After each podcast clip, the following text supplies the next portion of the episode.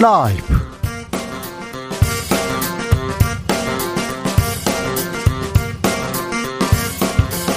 이천이십이년 유월 십칠일 금요일입니다. 안녕하십니까, 주진우입니다. 검찰의 산업부 블랙리스트 수사, 그리고 경찰의 성남 백현동 개발 의혹 압수수색, 동시다발적 수사 이어지자 민주당은 문재인, 이재명 겨냥한 정치 보복 수사다, 멈춰라 반발했습니다. 이에 대해서 윤석열 대통령, 민주당 정부 때는 과거 정부 수사 안 했냐, 이렇게 지적합니다. 박지원 전 국정원장은 윤석열 정부의 사정정국 본격 시작됐다고 했는데요. 적폐청산인가요? 정치 보복인가요? 박지원 전 원장과 좀 더 자세히 짚어봅니다. 윤 대통령이 한상혁, 전현희 위원장 거취 논란에 대해서 알아서 판단할 문제다, 두 위원장은 국무위, 국무회의에 올 필요가 없다, 이렇게 밝혔습니다.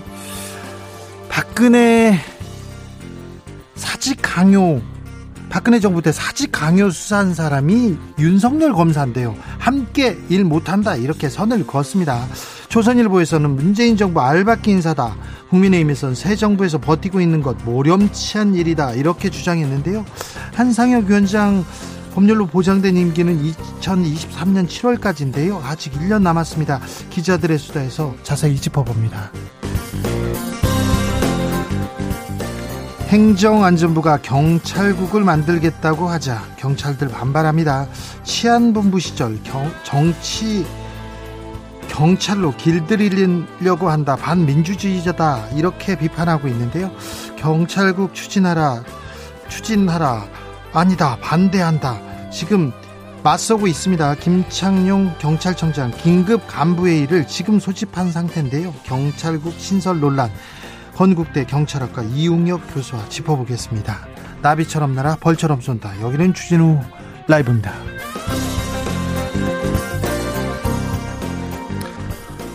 오늘도 자중자애, 겸손하고 진정성 있게 여러분과 함께하겠습니다. 국회가 휴업 중입니다. 노는 날 계속되고 있습니다. 세비 반납하라, 이런 목소리도 나오는데요. 그런데 여야가 또 당내 태스크포스 출범시키겠다는 얘기 나옵니다. 민주당에서는 박순애, 김승희 장관 후보자 인사검증 티에프팀 꾸리겠다고 하고요. 국민의힘에서는 서해 공무원 피격 사건 진상규명 티에프팀 꾸렸습니다. 그런데 이런 티에프팀도 좀 만들어달라, 이런 일도 좀 해결해달라, 이렇게, 이런 얘기 여러분의 목소리 들려주십시오. 크게 전달하겠습니다. 샵 구칠삼공, 짧은 문자 오십원, 긴 문자는 백원이고요. 콩으로 보내시면 무료입니다. 그럼 주진우 라이브 시작하겠습니다.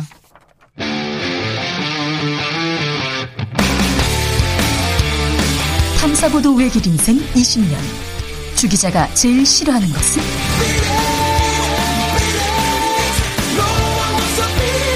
이 세상에서 비리와 부리가 사라지는 그날까지, 오늘도 흔들림 없이 주진우 라이브와 함께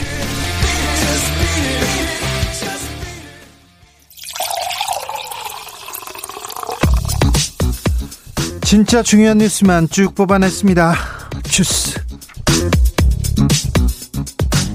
정상근 기자, 어서 오세요. 네, 안녕하십니까. 검경의 수사 정치 보복이다, 사정 정국이다, 말이 많습니다. 그랬더니 윤석열 대통령 한마디 했습니다. 네, 윤석열 대통령은 오늘 기자들과 만난 자리에서 정상적인 사법 시스템을 정치 논쟁화하는 것은 바람직하지 않다라면서 이 형사사건 수사는 과거 일을 수사하는 것이지 미래 일을 수사할 수 없다라고 말했습니다. 여기까지는 뭐 할 수 있는 얘기인데요. 네, 그러면서 과거 일, 과거 일부터 수사가 이뤄지고 좀 지나면 현 정부 일에 대한 수사가 이뤄지는 것이다 라면서 이 민주당 정부 때는 안 했습니까? 라고 주장을 했습니다. 민주당 정부 때는 안 했습니까? 이 말이 논란이 됩니다. 네, 이에 대해 대통령실 측이 수습에 나섰는데요. 이 수사라는 것이 과거에 대한 것이라 말한 것을 굳이 확대 해석할 것은 없다라거나, 이 정치적 의도를 갖고 말한 것은 아니라 일반론이다라거나, 문재인 정부뿐 아니라 누가 집권을 해도 지난 정부 수사를 한다는 뜻이다라고 부연했습니다. 어, 지금 뒷수습에 나섰는데 잘 되지 않습니다. 근데 여당 국민의힘에서는 한 발짝 더 나갔습니다. 네, 국민의힘 권성동 원내대표는 오늘 기자들과 만난 자리에서 관련 논란에 대해 자신들이 할 때는 적폐청산이고 윤석열 정부에서 하는 건 정치 보복이라 주장하는 건 이해할 수 없다라고 말했습니다. 민주당은 발끈합니다. 박홍구 민주당 원내대표는 윤석열 정부가 검찰을 동원해 사정공안 전국을 조성하고 정치보복에 나섰다라고 규정하면서 무리한 수사와 치졸한 탄압이 윤석열실 정치보복의 실체라고 말했습니다. 네. 어, 민주당은 검찰 출신 인사 대거 등용, 이 김건희 여사 행보와 관련된 논란 등으로 정권에 대한 비판이 거세지는 데 따라 이를 타개하기 위한 방안으로 수사가 이뤄지는 것으로 보고 있는 상황입니다. 자, 이명박 박근혜 전 대통령 구속 한 사람이 윤석열 검사였습니다. 서울중앙지검장, 검찰총장을 문재인 정부에서 했어요. 그때 법과 원칙대로 하신 거 맞지요? 맞지요? 그런데 민주당 때는 안 그랬냐? 이게 민주당 때도 보복했다 이렇게 들릴 거 아닙니까? 그렇게 이해하는 사람들이 많잖아요. 네, 그렇게 언론 보도도 많이 나오고 있습니다. 네, 그러면 지금 전 정권 보복의 선봉장에 서 있다가 지금 대통령 되신 겁니까? 이렇게 말 한마디가 굉장히 지금 큰 파장을 낳고 있습니다. 이, 이, 이 내용은 주말을 크게 크게 뜨겁게 달굴 것으로 보입니다. 네. 자, 문재인 정부 때 임명된 기관장들 여당에서 사퇴 종용하고 있습니다.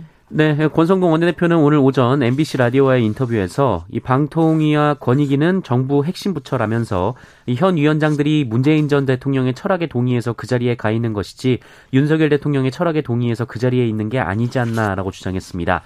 어, 그러면서 철학도 맞지 않는 사람 밑에서 왜 자리를 연명하는가라며 어, 정치 논리적으로 있을 수 없는 것이다라고 주장했습니다. 보수 언론과 지금 국민의힘에서 계속해서 기관장들 사퇴하라고 압박하고 있습니다. 윤석열 대통령도 한마디 했습니다. 네, 윤석열 대통령은 두 사람은 임기가 있으니 자기가 알아서 판단할 문제다라고 말했습니다만 이 국무회의에 부르지 않으면서 사실상 사퇴를 압박한 거 아니냐라는 질문에 대해서는 이 국무회의의 필수 요원, 이 국무위원도 아닌 사람들이 와서 앉아 있으면 다른 국무위원들이 마음 다음에 있는 이야기를 툭 터놓고 할 수도 없다라면서 어, 올 필요가 없는 사람까지 다 배석시켜서 국무회의를 할 필요가 있나라고 말했습니다. 올 필요가 없다 이렇게 얘기했습니다. 민주당에선 또 여기에 대해서 또 한마디 했습니다.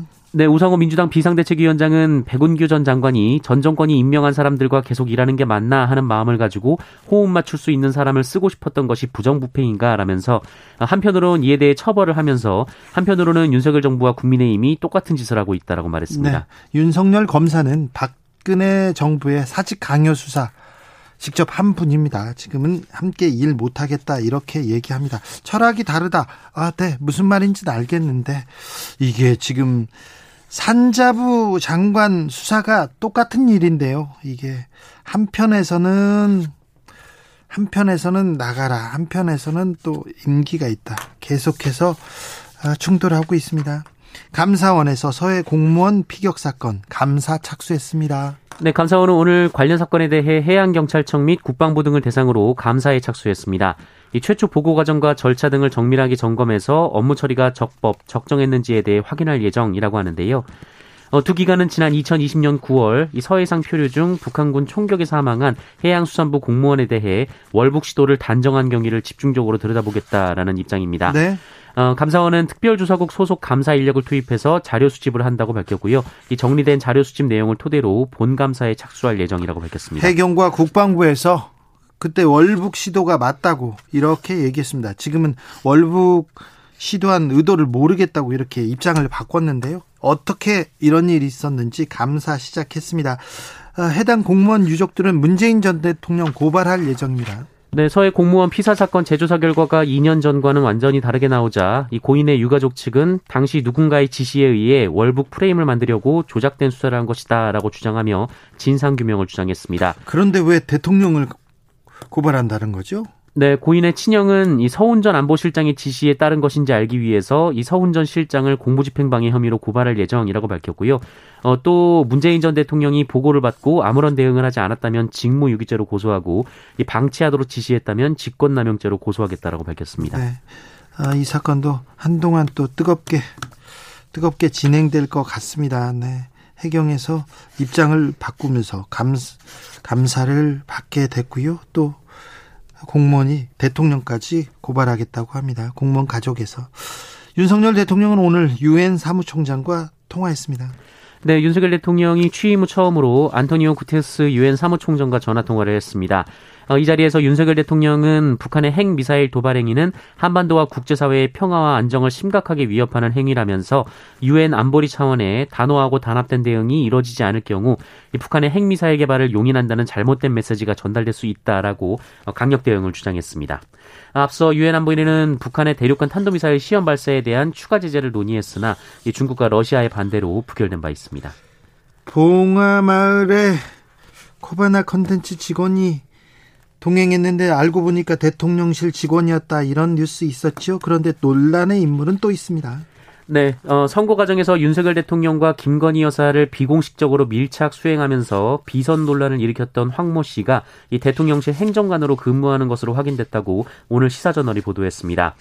황모 씨는 윤석열 대통령의 오랜 친구 아들인데요. 어, 윤석열 대통령을 삼촌, 이 김건희 여사를 작은 엄마로 부를 만큼 가까운 사이로 알려져 있습니다. 황 씨는 삼십 대 중반으로 현재 시민사회수석실 행정관으로 근무 중이고요. 이 공식적으로는 인사검증이 진행 중이지만 취임 이후 계속 근무해왔다고 합니다. 어, 대통령실 주요 공직에 특별한 전문성이 없는 사적 인연이 들어가는 사례가 반복되고 있는데요.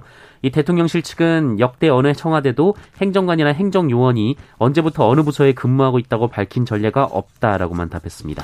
김건희 여사의 오빠도 오빠도 계속 세간에 오르내립니다. 네, 시사저널은 김건희 여사의 친오빠인 김거, 김모 씨가 어, 윤석열 대통령 당선 이후 몇몇 기자와 접촉하면서 제이 부속실 같은 역할을 해왔다라고 보도했습니다. 어, 오빠 김 씨는 경기도 남양주에서 요양원과 같은 작은 건설업체를 운영하고 있고, 어, 그리고 그 최근에는 김건희 여사가 사임한 코바나 컨텐츠 사내이사로 취임했다라고 합니다.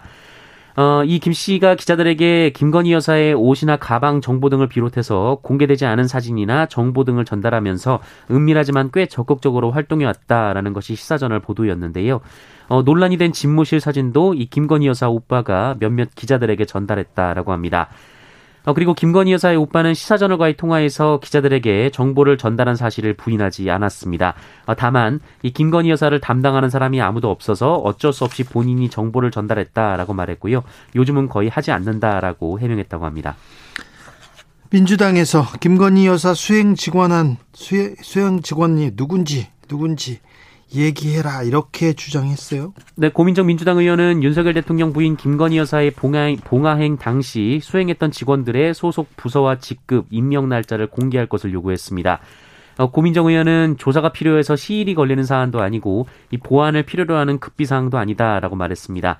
또한 대통령실에서 근무하는 코바나 컨텐츠 관련 인사들이 잘 아는 편한 분들이라고 했는데 그 말은 전문성이 없다는 말이다라고 비판하기도 했습니다. 이준석 대표 별 문제 없다 이렇게 선을 그었습니다. 네, 이준석 대표는 오늘 와이티엔 라디오 인터뷰에서 이 대통령도 비서진을 구성할 때 전문성을 갖춘 인사도 뽑고 또 대통령과 오래 함께 일해서 호흡이 맞는 인사도 뽑고 균형을 맞춰간다라면서 영부인이 정책을 할 건 아니기 때문에 영부인이 잘 알고 잘 보좌할 수 있는 인물 몇몇을 채용한 것은 할 수 있는 거 아닌가 생각한다라고 말했습니다. 했습니다.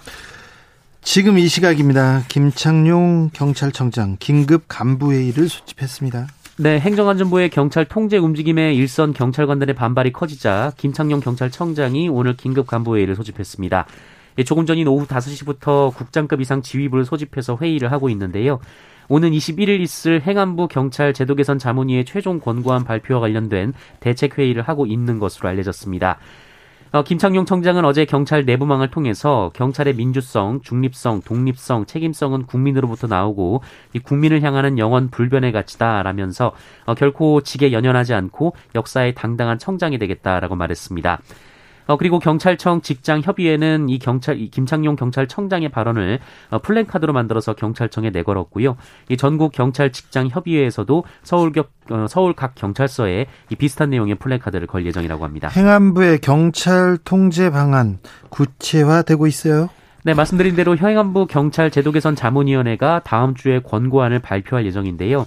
이 보도에 따르면 행안부 장관 사무에 치안과 사법경찰을 추가하고 경찰 고위 인사 재청권 실질화 등을 추진한다라는 결론을 내린 것으로 알려졌습니다. 경찰을 행안부가 완전히 통제한다라는 의미인데요. 이 경찰 내부에서는 사실상 이 검사 출신의 행정안전부 장관에게 수사지휘권이 부여됨을 의미하는 것이라고 해석한다고 합니다.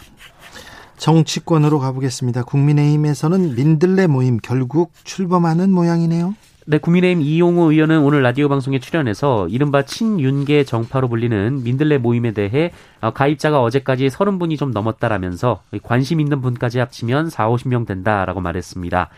이 국민의힘 의석이 백십오 석이기 때문에 이 민들레 모임이 출범할 경우 최대 개파가 될 것으로 보이는데요. 그렇네요. 어, 이용호 의원은 소나기가 그치면 이제 출범을 하려 한다라면서 이 권성동 원내대표도 민들레에 대한 오해가 좀 있으니 포장지라도 좀 바꿔서 하면 어떠냐고 하셔서 고민 중이다라고 말했습니다. 코로나 상황 어떻습니까? 네, 오늘 코로나십구 신규 확진자 수 칠천백구십팔 명입니다. 어제보다 칠백구십육 명 줄었고요. 금요일 발표 기준으로 지난 일월 이십일일 이후 최저치를 기록하고 있습니다. 사망자는 아홉 명으로 닷새째 한 자릿수를 기록하고 있고요. 위중증 환자는 여든두 명으로 엿새째 두 자릿수입니다. 확진자의 일주일 격리 계속되는 것 같습니다. 네, 정부는 오늘 코로나십구 확진자의 일주일 격리 의무를 향후 사 주간 더 유지하기로 했습니다. 유행 상황을 좀 더 안정적으로 관리해야 한다라는 이유이고요. 이 코로나십구 유행 상황 자체가 전반적으로는 호전되고 있습니다만 이 격리 해제에 따른 확진자 증가를 감수하기에는 아직 위험이 크다라고 판단하고 있습니다. 이 전문가들도 현재의 유행 안정세를 조금 더 이어나갈 필요가 있다라고 봤는데요. 어, 현재 대다수의 전문가가 하반기 재유행 가능성을 언급하고 있습니다. 어, 정부는 앞으로 사 주 단위로 상황을 재평가해서 격리 의무 해제 여부 등을 결정하기로 했습니다. 양육비 지급 의무를 무시한 사람이 있습니다. 신상이 공개됐습니다. 네, 여성가족부는 이혼 뒤 자녀 양육비를 계속 지급하지 않은 양육비 채무자 두 명의 신상을 여성가족부 홈페이지에 공개했습니다. 이와 함께 열일곱 명을 출국금지 조치하고 서른 명을 운전면허 정지 처분했습니다. 어, 명단 공개 대상자 채무액을 보면 이 신상이 공개된 남모 씨 같은 경우에는 어, 일억 천팔백오십만 원, 이 정모 씨는 삼천백이십만 원에 달했고요. 이 출국금지 요청 대상자 윤모 씨는 일억 오천여만 원, 이모 씨는 일억 사천여만 원 등이었습니다. 이 양육비 채무 불이행제, 불이행자에 대한 제재는 지난해 칠월 도입, 도입됐고요. 이 제재 대상자는 지난해 하반기 스물일곱 명에서 올해 상반기 백오십일 명으로 대폭 증가했습니다. 자녀에 대한 양육비입니다. 애는 매, 매겨야 될 거 아닙니까? 가르쳐야 될 거 아닙니까? 양육비는 줘야지요. 네. 두 명의 신상이 공개됐습니다. 작업 중에 사망한 노동자가 있습니다. 그런데 시신의 시신을 삼십 시간, 삼십 시간 넘게 방치했어요. 어떤 일입니까? 네, 서울의 한 오피스텔 공사장 지하에서 지난 십오일 오후 두 시경 육십 대 남성 노동자가 숨진 채 발견된 일이 있었습니다. 어, 이 노동자는 정화조 공사를 맡은 하청업체 일용직 노동자였는데요. 이 발견된 곳은 주차장 공사를 하던 현장이었다고 합니다. 어, 그런데 경찰이 인근 씨씨티비 등을 파악한 결과 이 노동자는 발견 하루 전인 아침 일곱 시 반쯤 공사 현장에서 마지막으로 목격이 됐습니다. 그 후 약 서른 시간이 지난 다음 날 오후가 돼서야 이 고장난 리프트를 수리하러 지하에 내려간 현장 관리자가 고인을 발견했습니다. 어떻게 이런 일이 있죠? 네, 유가족들은 사고 당일 동료들이 고인을 찾으려 했는데 이 현장 책임자들이 일하기 싫어 도망갔다라고 하는 등 대수롭지 않게 반응했다 이렇게 주장을 했습니다. 아, 만약에 만약에 빨리 발견했으면. 아, 목숨을 건질 수도 있었을지도 모른다 그런 생각이 들어요. 네, 유족들도 좀 더 적극적으로 나섰다면 죽음을 막을 수도 있었다 이렇게 주장을 했는데요. 당시 현장 책임자는 고인이 일과 시작 전에 사라져서 현장을 통제하지 못했다라고 밝힌 것으로 알려졌습니다. 경찰은 고인이 지하 공간에 접근하게 된 경위와 현장 책임자의 과실 여부 등을 살펴보고 있습니다. 안타까운 노동자가 또 돌아가셨습니다.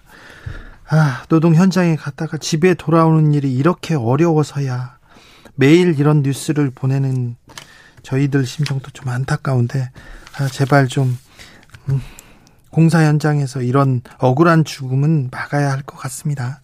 주스 정상근 기자 함께했습니다. 감사합니다. 고맙습니다. 이런 위원회, 이런 태, 태스크포스 만들어달라고 문자 보내주시고 계십니다. 국회 일 좀 하라고 계속 얘기하는 것 같은데요. 김진아님께서 무의도식 국회의원 추방특위 만들어주세요 얘기합니다. 네, 찬성합니다. 조혜숙님, 국회의원들 업무 수행 능력 평가 제도 만들어주세요. 일 안 하고 말만 하고 싸움하는 정치인들 좀 줄어들지 않을까요 얘기합니다. 삼일이삼 님, 고유가 부동산 소상공인 중소기업 취약계층 지원을 위한 민생경제 해결 오 대 과제 티에프팀 좀 만들어주세요 얘기합니다. 아, 김복경님은 국민만 바라보는 티에프 구성해주세요. 선거 때 그렇게 외쳤는데 지금 다 사라졌어요. 다 사라졌죠. 보이지가 않습니다. 국회의원들을 원구성이 안 돼가지고 국회를 안 열어요. 뭐 하고 있는지 아, 다 답답합니다. 지금 민생이 경제가 지금 이럴 때가 아닌데 이럴 때가 아닌데 자꾸 국회의원들이 일을 안 하고 지금 다른 데 가고 있어서 걱정이 됩니다. 교통정보센터 다녀오겠습니다. 임초희 씨.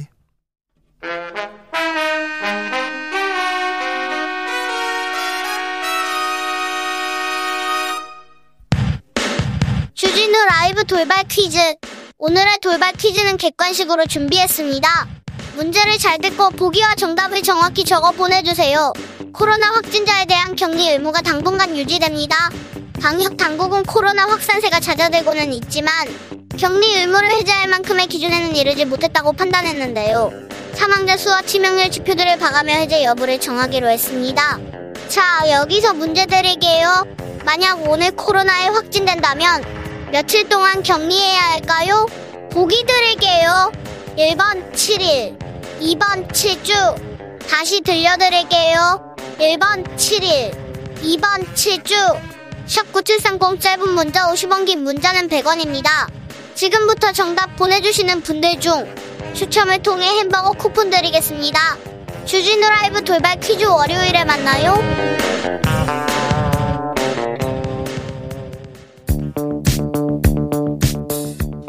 대한민국 정치의 새로운 백 년을 준비한다. 이십일 세기형 국회 싱크탱크 정치연구소 영앤영.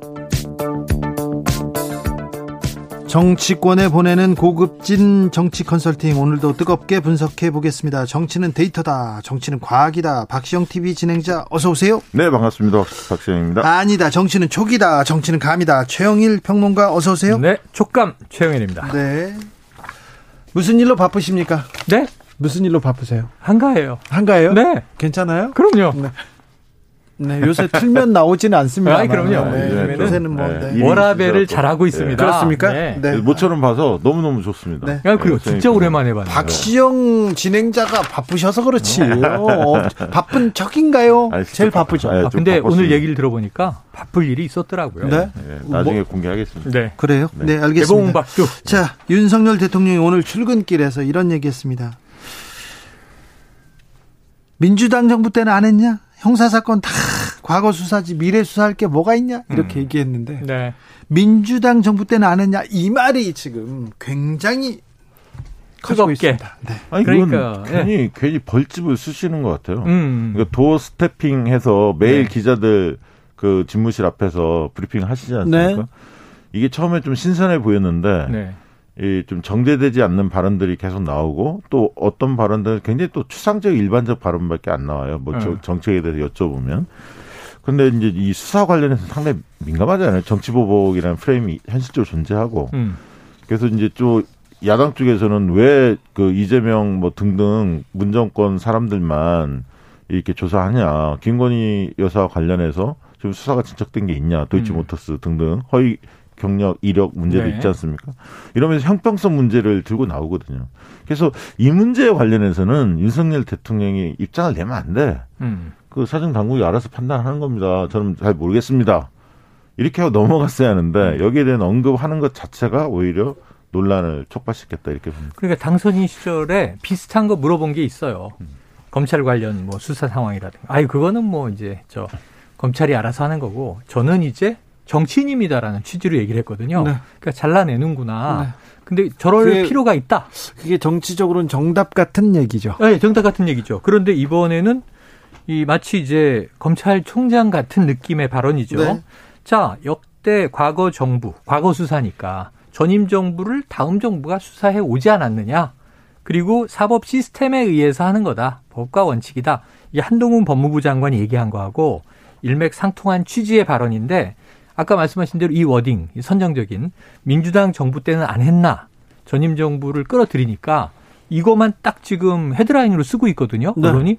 그럼 이거 잘못 이 국민들이 이해하면 아, 민주 이 민주당 정부 때도 정, 정치 보복했으니까 그렇게 우리도 할 거야 이렇게 이해가 되는 지금 게 기사가 그렇게 문제예요. 나와요. 사실은 네. 그건 아닌데 그래서 문제는 이 대통령으로서의 발언 하나가 매우 엄중한 것이 이 사안에 대해서는 지금 공석인데.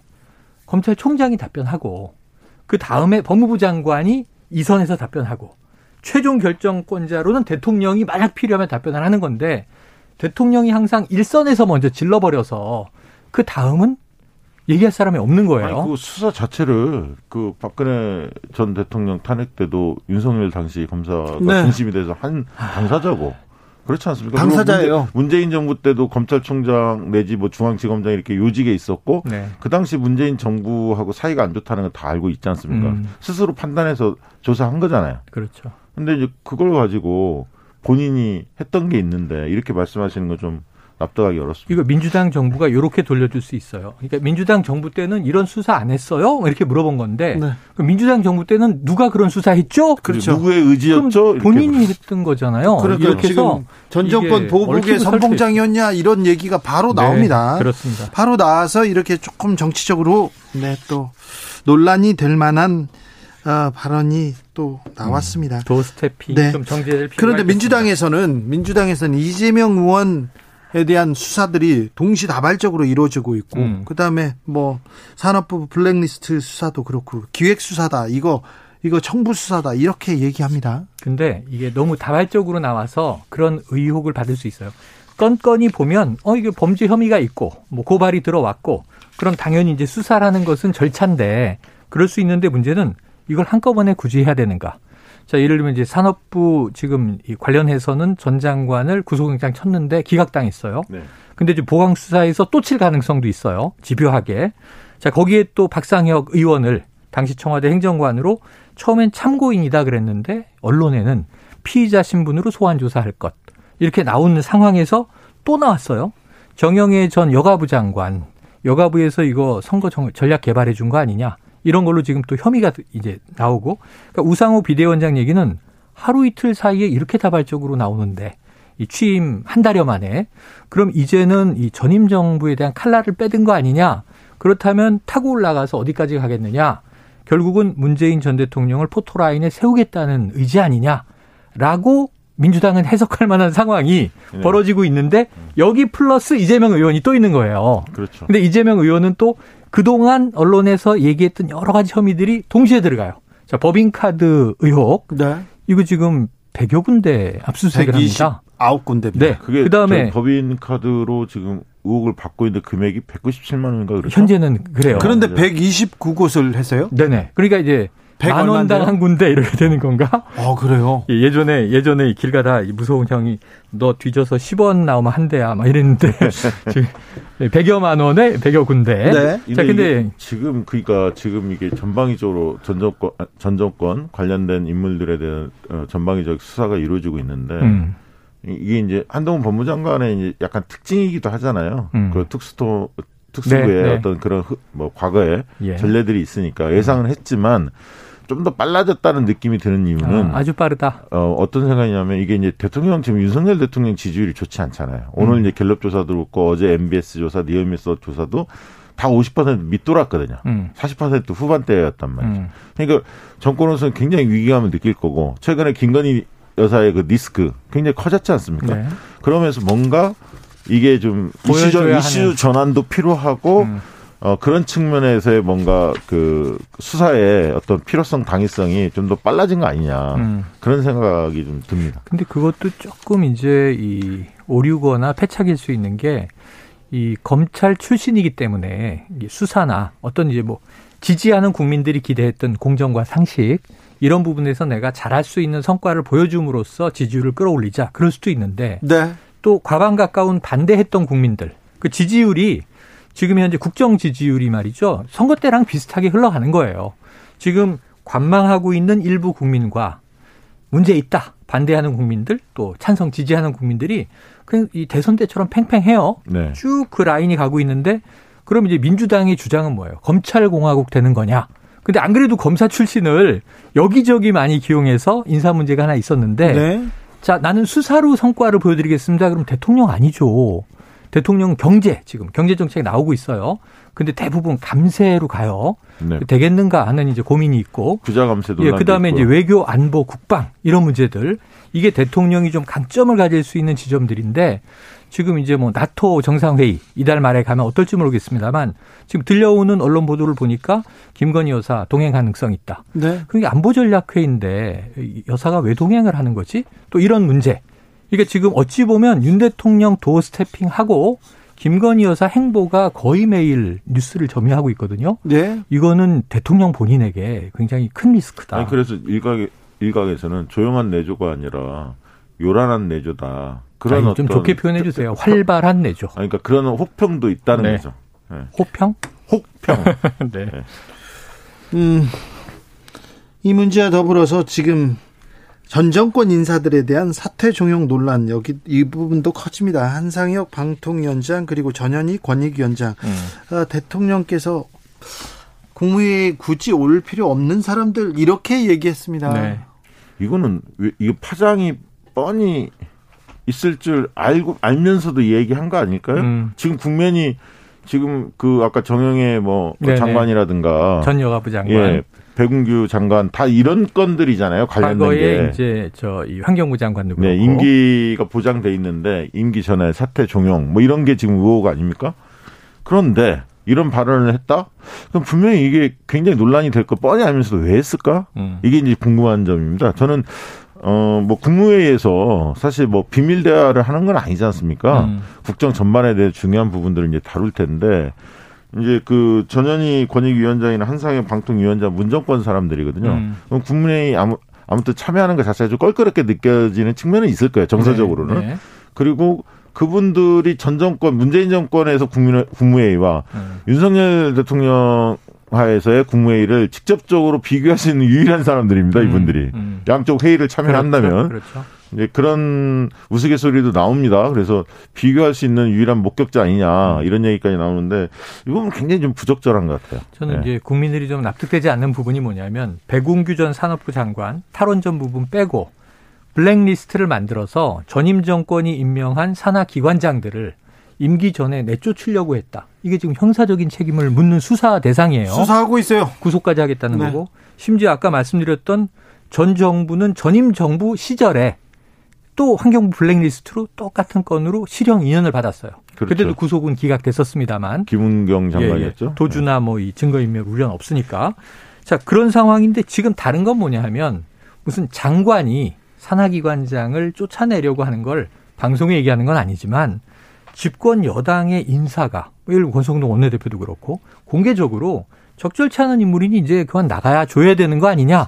이건 이제 압박이잖아요. 네. 근데 이것을 리스트로 만들어서 전화로 하면 위법인데 네. 그냥 대놓고 얘기를 하면 어떤 게 더 무서워요? 전 대놓고 얘기하는 게 더 무섭거든요. 더 크죠. 그런데 이거는 괜찮은 건가? 이래도 되는 건가? 네. 그래서 어떤 경우는 처벌되는데 어떤 경우는 인사권자가 아니라는 이제 조직 라인의 특수성은 있지만 정치는 무슨 얘기든 다 하지만 그러니까 이런 사안들이 예. 누적이 되면 굉장히 오만하게 보여요. 네. 정권의 음. 핵심 지도부, 핵심 인사들이 굉장히 좀 오만하구나.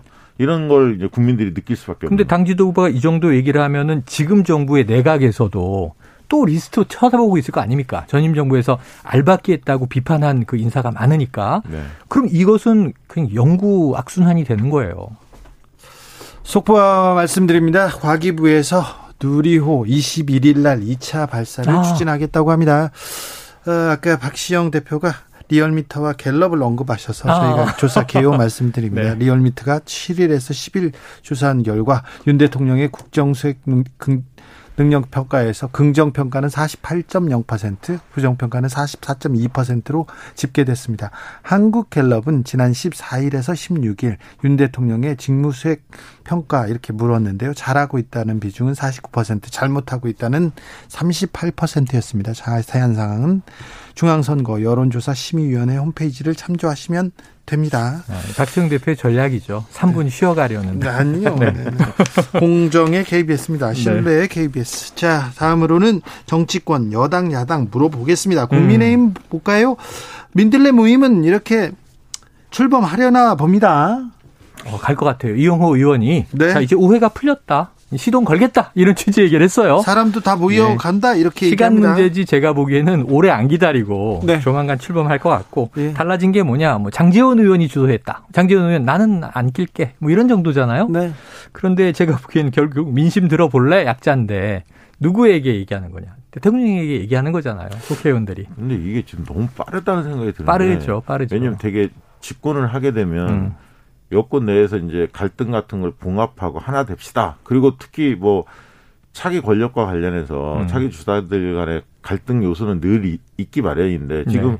국민의힘 내부에서 예를 들면 윤석열 대통령한테 노골적으로 반기를 들은 사람은 없잖아요. 음. 지금 국면에서. 근데 굳이 이렇게 무리하면서까지 왜 추진할까? 물론 이제 뭐 이준석 대표를 좀 따르는 분들, 뭐 안철수 전 대표 의원을 따르는 분들 일부 있겠죠. 그렇죠. 음. 그게 뭐 굉장히 위협적이라고 느껴지지는 않을 텐데. 그리고 홍준표 시장 같은 게 좀 조용히 지내는 거 아닙니까?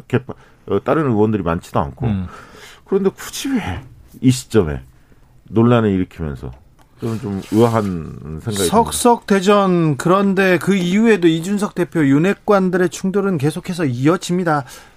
아, 윤리위도 있지만 이준석 대표와 윤핵관들의 출동, 충, 충돌은 음. 멈추지는 않을 것 같습니다. 아니, 요즘에 최근에 배현진 최고위원하고 석진대전, 네. 어, 석진대전 나이 차이가 두 살인가 세 살밖에 안 나잖아요. 젊은 젊은 이제 정치인들이죠. 네, 그래서 이제 보통 중진 의원들이 이준석 대표하고 어, 말싸움을 하면 음. 되게 이준석 대표가 오히려 더 말싸움을 잘합니다. 음. 되게 보면 네. 중진 의원들이 체면을 구기는 경우가 네, 많은데 방송에서 단련됐죠. 네, 음. 근데 이제 배현진 최고도 굉장히 입담이 강하잖아요. 만만치 않습니다. 네. 그래서 이제 오히려 윤핵관 쪽에서 어, 배현진을 미는 것 같다. 음. 이게 좀 북돋아서 아, 지금 이준석 선... 맞대응하라고 선수를 교체했습니까? 네, 그런 아, 느낌이 듭니다. 배현진 얘기를 배현진 의원 얘기를 하니까 지금 딱 떠오르는 게 박병석 의장 이제 뭐 이제 임기 끝났습니다만 그 앙증맞은 몸으로 하면서 이제 항의하던 장면이 또 떠오르고 네. 공개적으로 사과도 안, 안 했지 네. 않습니까? 김은혜 이 저 의원 인수위 대변인 하다가 경기지사 출마하니까 네. 배현진 이제 의원이 대변인직을 그 이어받았었잖아요. 네. 그런데 이제 그 대변인직을 하던 와중에 이제 그 일이 또 벌어졌던 건데 당내에서 지금 이렇게 서로 저격이 벌어지니까 더 살벌해요. 그래서 석석대전 이후에 지금 석진대전까지 오는데 그 밑에는 결국은 말씀하셨던 친윤 그룹, 윤핵관 그룹과 이준석 대표의 독자 노선의 충돌이란 말이죠. 내년 유월 전당대회와 더 그 이후 총선의 공천권을 향한 싸움인데 자, 이준석 대표도 이제 물러날 것 같지는 않아요. 근데 지금 이 와중에 민들레 모임 말이에요. 이건 한 가지 꼭 말씀드리고 싶은 게 권성동 원내대표 얘기가 좀 맞다고 지지를 드리는 게 공식적으로 당정 기구가 네. 협의 기구가 있다. 있죠. 근데 대통령에게 따로 뭐 정치인들이 의원들이 민심을 전달해야 될 채널이 필요해요? 이게 또 비선 논란이잖아요. 결국은. 예, 예.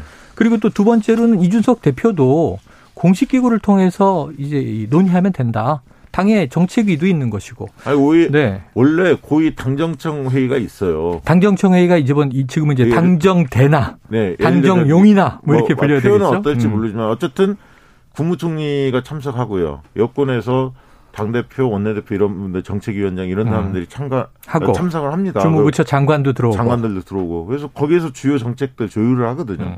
얼마든지 할 수 있습니다. 네. 오이님께서 경기가 어려운데 정치인들은 일 안 하고 싸움만 하는 것 같아요. 네, 제발 민생 경제도 좀 챙겨주셨으면 좋겠습니다. 이렇게 호소하고 계십니다. 원자 김님께서는 제발 약자 위한 정치 좀 해주세요. 살기 좋은 나라 만들려고 국회의원 만들어 놓았는데 속상합니다. 속상해 얘기합니다. 자, 김건희 여사의 조용한 행보에 대해서 조금 음. 얘기를 하고 가야 될 것 같습니다. 음. 어, 두 분께서는 김건희 여사의 행보 어떻게 보고 계십니까? 어떻게 보세요? 저는 아까 예, 이야기 드렸으니까 네네. 말씀하시죠. 아까 요란한 활발한 뭐 이런 수식어가 등장했는데 김건희 여사의 행보를 멈추기 어렵다. 멈추기 어렵습니다. 사실은. 본인 스스로가 그건 이제 허위 경력 이력 문제 때문에 대국민 사과를 하면서 자, 남편이 대통령이 되더라도 그땐 가정할 수밖에 없죠. 이 조용히 뒤에서 내조만 하겠습니다 하는 얘기를 했는데 사실은 이 뭐 내조의 이 범위를 따지기도 어려워요. 아 그렇죠. 과거 영부인의 경우에는 네. 예를 들면 뭐 내조라는 게 그냥 우리가 생각하는 의식주의 가사노동이 아니잖아요. 이 대통령의 배우자 입장에서는 그게 그럼 사적 모임에만 동행을 하는 거냐? 지금 예를 들면 바이든 대통령 만났고 박물관도 이렇게 가이드를 했습니다. 취임식 때 등장했죠. 이게 다 공식적인 행보예요. 그런데 권양숙 여사가 상당히 칭찬하고 분위기 좋았어요. 봉화에서 얘기할 때. 아, 취임식 때 그 대통령 뒤에서 따라가는 모습 보기 좋았다. 그 또 행사 때 빗물 닦아주는 모습도 보기 좋더라. 그런 게 일종의 어찌 보면 좀 이 국민들에게 비치는 이미지로서의 내조. 대통령이 옆자리를 지키면서 뭐 챙겨주는. 근데 문제는 거기서 더 나가서 최근에 김건희 여사의 행보는 독자 행보예요. 봉하마을 혼자 갔고 수행원 네 명하고 그리고 이제 엊그제 이순자 씨 만났고 그 다음에 이제 이 국민의힘의 중진 의원의 부인 열한 명과 회동을 했고 대통령과 관계없는 거거든요. 그런데 연희동 갔을 때 기자들이 물어보잖아요. 대통령의 메시지 가지고 오셨습니까? 이미 공식적인 존재로 그럼요. 인식되는 거예요. 이미 공식 인사죠. 네. 그럼 이제 이런 부분들에 있어서 이, 이것을 통제할 수 없어요. 계속 할 거예요. 빈도는 줄일 수 있겠지만 나토도 같이 가고. 자, 그러면 이제 이런 부분에 있어서는 공식적인 수행팀을 붙이는데 자, 여기서 이제 그 당내 갈등이 있다. 전 갈등 아니고 제이부속실이라는 표현을 쓰면 공약 폐기니까 그렇게는 안 돼. 근데 공식 수행팀을 붙이자는 얘기까지는 양쪽 얘기도 똑같고 민주당의 조언도 똑같고 네. 전문가들의 조언도 똑같고 근데 문제는 여기서 공식 팀을 안 붙인다면 그 이유는 뭐겠는가가 국민들이 굉장히 의아해할 문제다. 저는 사실 이 본질적 문제를 다뤄야 한다 봅니다. 그런 음. 어떤 그 뭐 부속실을 형식적인 문제 말고 안 만드냐 부속실 만 당연히 만들어야죠. 음. 그리고 거기에 그럼 누가 과연 부속실 그 직원으로서 수행원들이 되는가? 수행을 하거나 쓴소리를 하거나 음. 아무튼 행보에 대해서 입 바른 소리를 할 거냐 이것도 네네. 중요한데 어떤 인사들이 아. 참여할 건가? 그런데 보다 근본적인 건 뭐냐면 조용한 내주를 왜 선택했습니까? 과거에 비리 의혹이 있었지 않습니까? 본인도 음. 시인한 게 있고 허위 이력이나 경력 관련해서 인정도 했고요. 그다음 그 뒤에 도치모터스 사건 관련해서 지금 주가 조작 사건 관련해서 음. 수사가 진행이 안 되고 있잖아요. 음. 눈치 보고 있는 거 아닙니까? 사실 검경이 다. 근데 법률가 출신이잖아요, 대통령이. 음. 법 앞에 평등해야 하는 거 아닙니까? 음. 그런 상황에서 지금 자숙할 때지 영부인이 막 그렇게 활개치고 활동을 적극적으로 할 시점인가. 저는 그 부분 때문에 국민들이 지금 우려스킨 반응을 음. 보인다고 봅니다. 음. 여론조사에서 사실 해보면 그렇게 나오거든요. 음. 조용한 내주를 더 선호하는 견해들이 높단 말이죠. 민주당으로 가보겠습니다. 민주당은 당내 갈등 어떻게 풀어야 할까요? 그리고 선거 국면에서 등장했던 개딸 그 이후에 팬덤 정치 해법은 무엇일지 민주당의 고민도 깊은데요. 네, 저는 이게 좀 아까 지금 얘기한 본질을 봐야 한다. 형식을 보지 말고 민주당이 지금 혁신 문제에 똑같이 적용을 해보면 형식은 뭐냐면요. 이재명이냐 아니냐. 그거보다 다시 우리가 물어봐야 되는 건 왜 이재명이어야 하고 왜 이재명이 아니어야 하는가. 이 끝장 토론의 결론을 민주당이 끄집어내야 되는데 네. 그럼 거기서 이재명이란 도대체 뭔가. 사람 우리가 아는 이재명이 아니라 이재명이 만들려는 민주당, 이재명이 추구하는 이 정치, 이 컨텐츠가 뭔지를 규정을 해서 그걸 다 끄집어내놓고 당내에서 토론을 해요. 그래서 어, 이게 민주당이 가야 할 방향, 혁신이 맞네. 그럼 거기에 동의가 이루어질 것이고 어 컨텐츠가 없네 의외로. 그냥 그럼 뭐 정치 권력만 욕망만 있는 거야?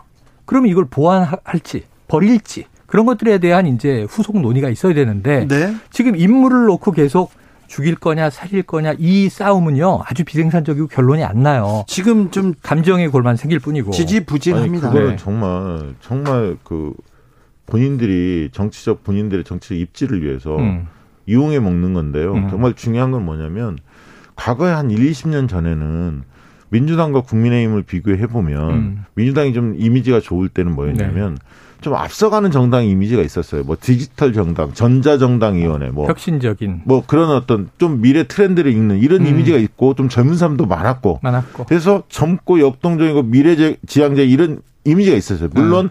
좀 뭐 약간 그 이념에 사로잡혀 있다 이런 비판도 있었지만 뭐 그런 관점이 있었단 말이죠. 근데 지금은. 이준석 대표가 들어서면서 국민의힘이 음. 훨씬 더 활기차고 음. 젊고 미래지향적인 모습을 띄고 있단 말이에요. 그러니까 음. 어느 순간에 민주당은 낡고 늙은 모습으로 음. 전락을 했는데 네. 이 부분에 대해 뼈저린 반성이 없어요. 어. 지금 개파 투쟁으로 몰고 가고 있는 일부 의원들이 정말 문제입니다. 사실 어. 그래서 민주당이 무엇이 문제인지를 들여다보고 그러면 지금이 통합이 중요한 가치인지 음. 혁신이 중요한 가치인지를 정하고 음. 혁신이 중요한 가치라고 본다면 그러면 리더십의 형태는 어떤 리더십을 취해야 하는 건지를 음. 결정하고 그래서 다인성 지도체냐 집단 지도체제가 맞느냐라는 음. 걸 선택을 하고 그런 방식으로 옮겨가는데 전부 다 뭐 이재명이 아니냐 그렇죠. 이틀로 싸우고 있단 말이에요. 그걸 원인적으로 누가 했느냐 음. 이재명 쪽이 한 게 아니에요. 음. 전해철, 홍영표 이런 친문 인사들이 했는데 만약에 친문 인사, 인사들이 지방선거 진 다음에 내 탓이오를 먼저 외쳤다면 이재명 의원이 당대표 나오기 쉽, 쉽지 않았을 겁니다. 아마. 근데 저는 이제 지금 박 대표님 얘기도 충분히 일리 있다고 동의하면서 당내 시각일 수 있는데 네. 국민 시각에서는 누군 누구를 비판하고 누구는 책임을 지라고 하고 뭐 책임져야 한다는 사람은 당권 도전할지 안 할지 지금 잘 모르겠고 국민이 보기에는요. 민주당은 조직이에요. 개인이 아니고. 네. 그럼 민주당 전체가 책임이 있는 거고. 그렇죠. 민주당 전체가 국민 앞에 사과하는 거예요. 근데 그런 모습이 없고 좀 깜짝 놀란 게 지방선거의 패배가 확정되기 전에 지방선거 출구조사 짠 하고 개표방송 할 때부터 민주당 의원들이 티비에 나왔는데 성토가 시작된 거야. 내부 성토가. 이럴 수가 있나? 준비했다는 듯이 걱정했는데. 근데 문제는 이제 박시영 대표님 말씀처럼 일부 의원의 그런 이제 귀책 사유도 있지만 결국은 이재명 의원이 책임이 없느냐? 저는 있다고 봐요. 뭐 송영길 전 대표 책임 없느냐? 있다고 봐요. 아, 우상호 의원 다 있어요. 네, 그러니까 다, 있죠. 다 책임이 있다라는 걸 우리가 서로 네 책임이 더 크냐 내 책임이 더 크냐 싸움이 아니라 똑같은 책임을 다 백 퍼센트씩 있다고 치고 국민들 앞에 엎드리고 아까 말씀하신 대로 패인 분석해서 그럼 어떻게 혁신할지를 이 쓸 수 있는 자원인지 아닌지를 자기가 입증해야 되는 거죠. 근데 그, 음. 그 어떻게 누가 다 잘못했다. 그 지점에서 시작돼야 된다고 말씀하셨는데 네네. 그런 얘기가 지금 없어졌어요? 그러니까 예를 들면 어. 대선이 왜 졌냐. 네. 그럼 문재인 정부에 대한 오 년의 평가 당연히 있어야 하고 네네네. 그다음에 그 대선 와중에 경선 후유증이 어땠는지 네. 그다음에 대선 캠페인이 어땠는지, 되고. 후보의 리스크는 어땠는지, 음. 전략은 어땠는지 뭐 이런 걸 다 종합적으로 평가를 네네. 하는 거거든요. 네. 좀 어 그리고 요즘에 좀 민주당 보면은 당원 중심 정당, 당원의 뭐 뭐 당원을 존중하고 뭐 이런 말은 많이 하는데 네. 정말 당원을 존중하고 있는가? 네. 몇몇 의원들은 당원들을 오히려 팬덤 정치 관련해서 논쟁을 음. 지피면서. 음. 오히려 더 분란을 일으키는 게 아닌가 네. 그런 아쉬움이 있습니다. 대의원, 권리당원 그러니까 너무 좀 복잡한 네. 것이 예. 이거 한번 풀어헤쳐야 되는 게 예. 전대로를 바꾸냐 못, 못, 못 바꾸느냐 이게 지금 두 달 남았잖아요 사실상. 아니, 그것도 말도 안 되는 게요. 네. 당의 혁신위원회가 공식 기구입니다. 네. 거기서 몇 개월 논의해서 음. 대의원 이십 퍼센트 낮추고 음. 당원 사십오 퍼센트 높이고 음. 여론조사 삼십 퍼센트 높이고 음. 일반당 오 퍼센트 이렇게 전향적인 안을 사, 사월 달에 이미 발표를 했어요. 음. 당 혁신기구가 음. 오랫동안 준비해서. 음. 그럼 그것을 받아들이면 되는 겁니다. 음. 지금 와서 전준희가 뛰어서 지금 시점에서 새로, 새로 논의한다? 그게 더 우스꽝스럽죠. 왜냐, 당 공식기구가 결정했고, 결정했던 안을 받으면 되는 거지. 아무튼 민주당도 네. 국민의힘도 이 논쟁의 핵심에 국민이 있는가? 네. 그건 아닌 것처럼 보여요. 그러니까 상대가 있고 심판관은 국민인데, 네. 그럼 저는 민주당이 말이죠. 최소한 지금 정해진 룰이다. 혹은 뭐, 아, 이게 좀 불합리하다.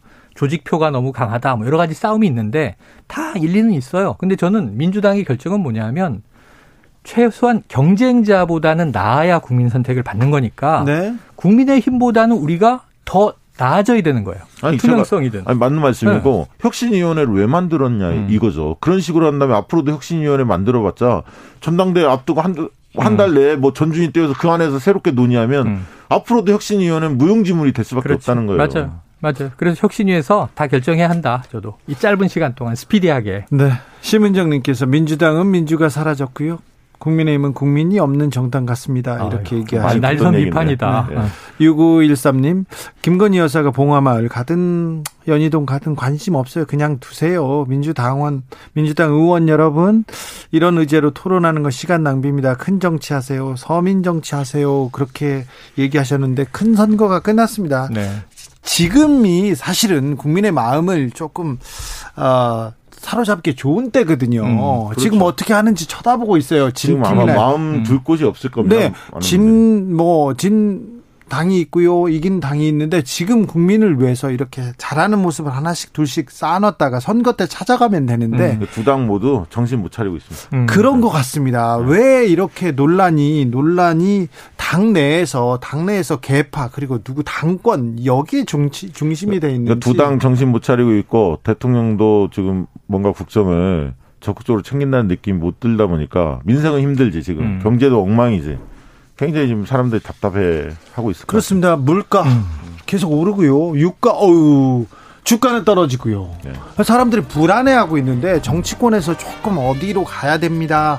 어떻게 해야 됩니다. 그런 비전을 줘야 되는데 그런 목소리는 없고 당내에서 계속 갈등, 분란 이런 예. 얘기만 나오니 뭐 국회도 지금 원구성이 마비된 상태. 국회에서 잘, 일을 안 해요. 예. 잘 보셔야 되는 게 이렇게 국민들이 심리적 도탄에 빠져 있을 때 사실은 난세 영웅이 나겠죠. 그때 점수를 딸 수 있다니까요. 네, 그렇습니다. 최영일, 박시영 두 분 오늘 감사합니다. 네, 고맙습니다. 고맙습니다. 저희는 여섯 시에 이 부 이어갑니다.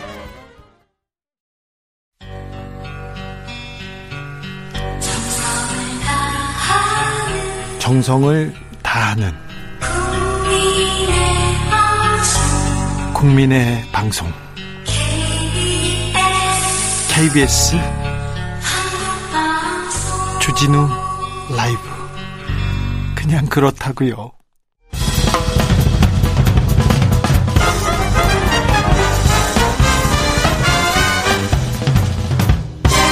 훅 인터뷰.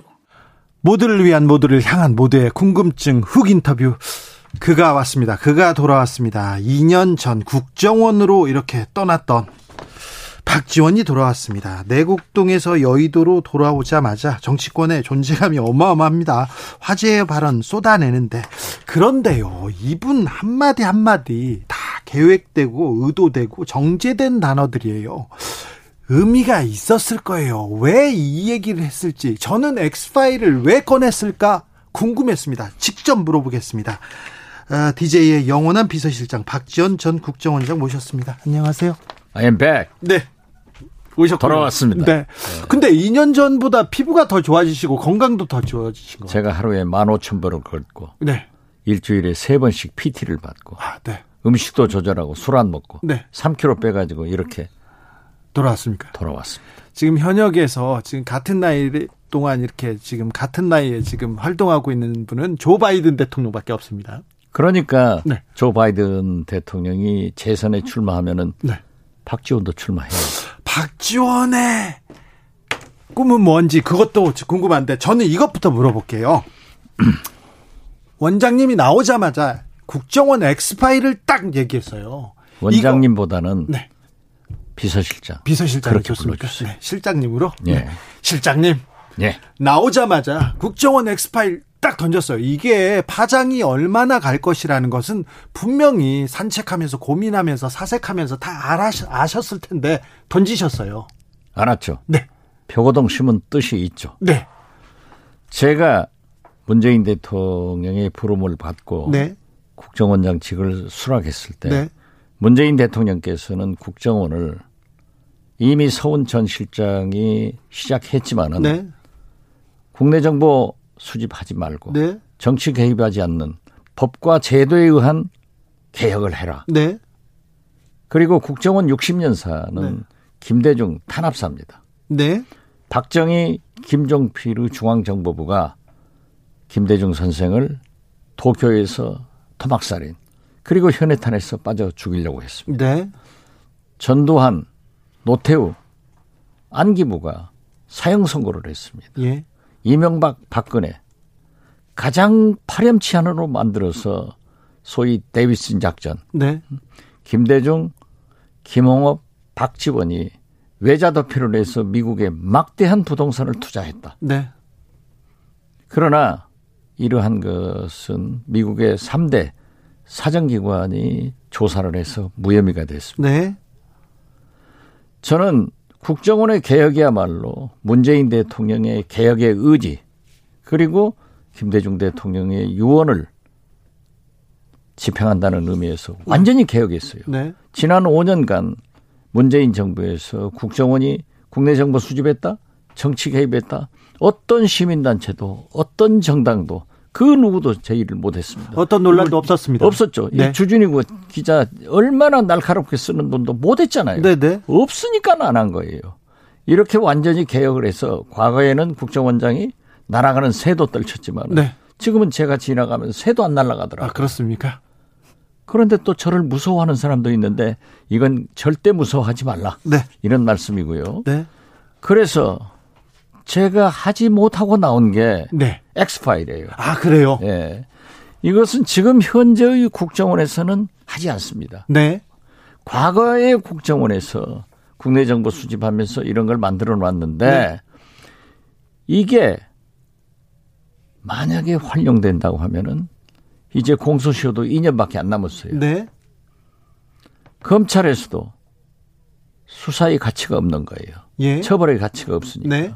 그렇게 됐는데 이걸 만약에 공개가 된다고 하면은 엄청난 파장이 올 것 아니냐. 네.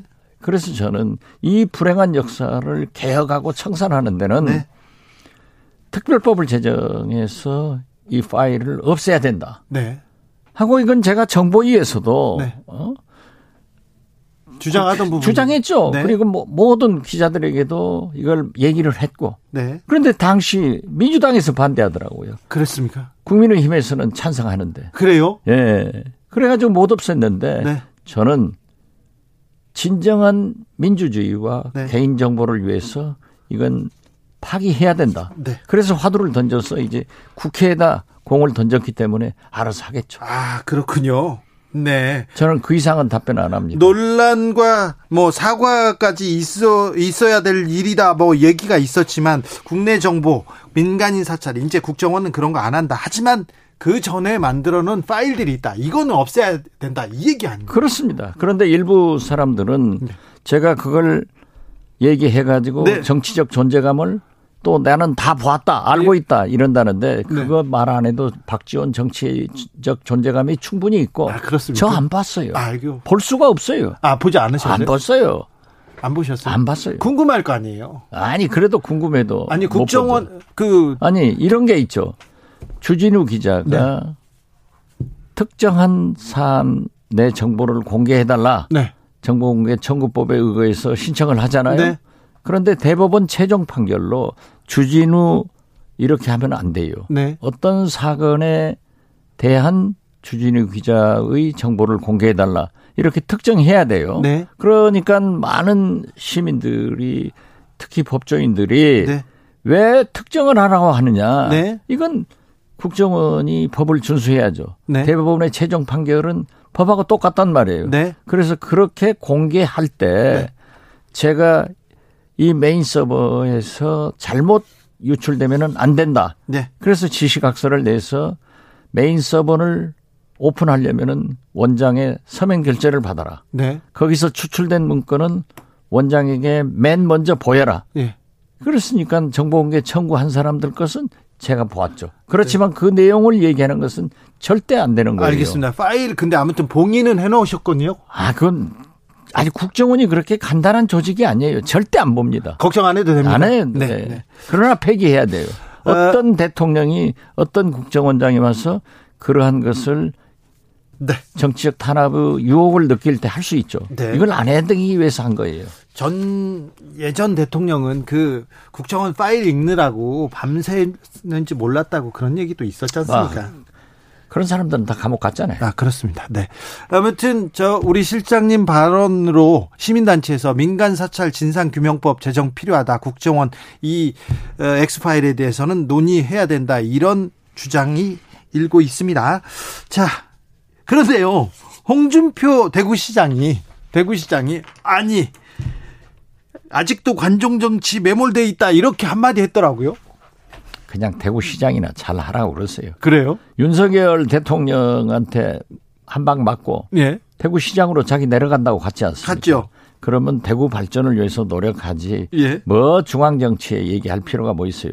사실 관종정치는 홍준표 시, 시장 당선인이 최고입니다. 아, 그렇습니까? 그냥 네. 그대로 두세요. 알겠습니다. 그대로 두겠습니다.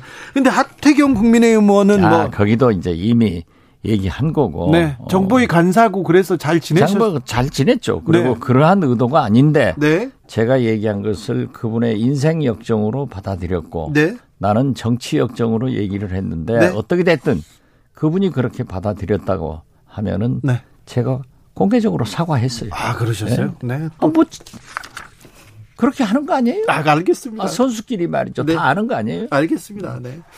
어, 해양수산부 소속 공무원이 자진월북한 것으로 이렇게 판단됐는데 갑자기 국방부와 해양경찰이 일 년 구 개월 만에 입장이 바뀌었어요. 이 사안 어떻게 보세요? 그건 제가 얘기할 성질이 못 됩니다. 아, 그렇습니까? 예. 그거야말로 얘기를 하면은 네. 비밀사항이에요. 예, 예. 그러니까 국정원법 위반이 되는 거예요. 아, 네, 알겠습니다. 네. 네. 공개된 사항을 얘기하는 것은 괜찮지만은 네. 도덕적으로 네. 사실 제가 가장 존경하고 네. 가장 사랑하는 우리 국정원과 국정원 직원들이 염려를 한다고 하면은 네. 제가 물러선 거죠. 알겠습니다. 음. 윤석열 대통령 취임한 지 한 달 지났습니다. 한 달 지났습니다. 그런데 어, 지금 민주당 주변, 그러니까 이재명 의원 주변, 그리고 문재인 정부 인사들한테 동시다발적인 수사가 계속된다. 정치 보복이다. 이렇게 민주당에선 주장하는데 어떻게 보십니까? 민주당으로서는 당연히 그렇게 주장할 수밖에 없고 예? 오늘 참 윤석열 대통령이 예. 재밌는 말씀을 하셨더라고요. 네? 문재인 정부 때는 안 했냐? 네. 그걸 누가 했어요? 당신이 했지. 네. 그렇잖아요. 그렇죠. 중앙지검장, 검찰총장으로서. 다 자기가 했지. 네. 그러면 그것이 자기가 한 것은 보복이 아니고, 어? 지금 민주당이 얘기하는 것은 보복이라고 할 수 있느냐. 네. 저는 어떻게 됐든요. 네. 사실 제가 맨 먼저, 음? 윤석열 정부에서는 두 가지, 두 곳에서 실수가 나올 것이다. 네. 그 하나는 매일 아침 기자들을 만나서 도 얘기하는 스태핑? 도 스태핑. 예. 여기서 사고가 터진다. 네.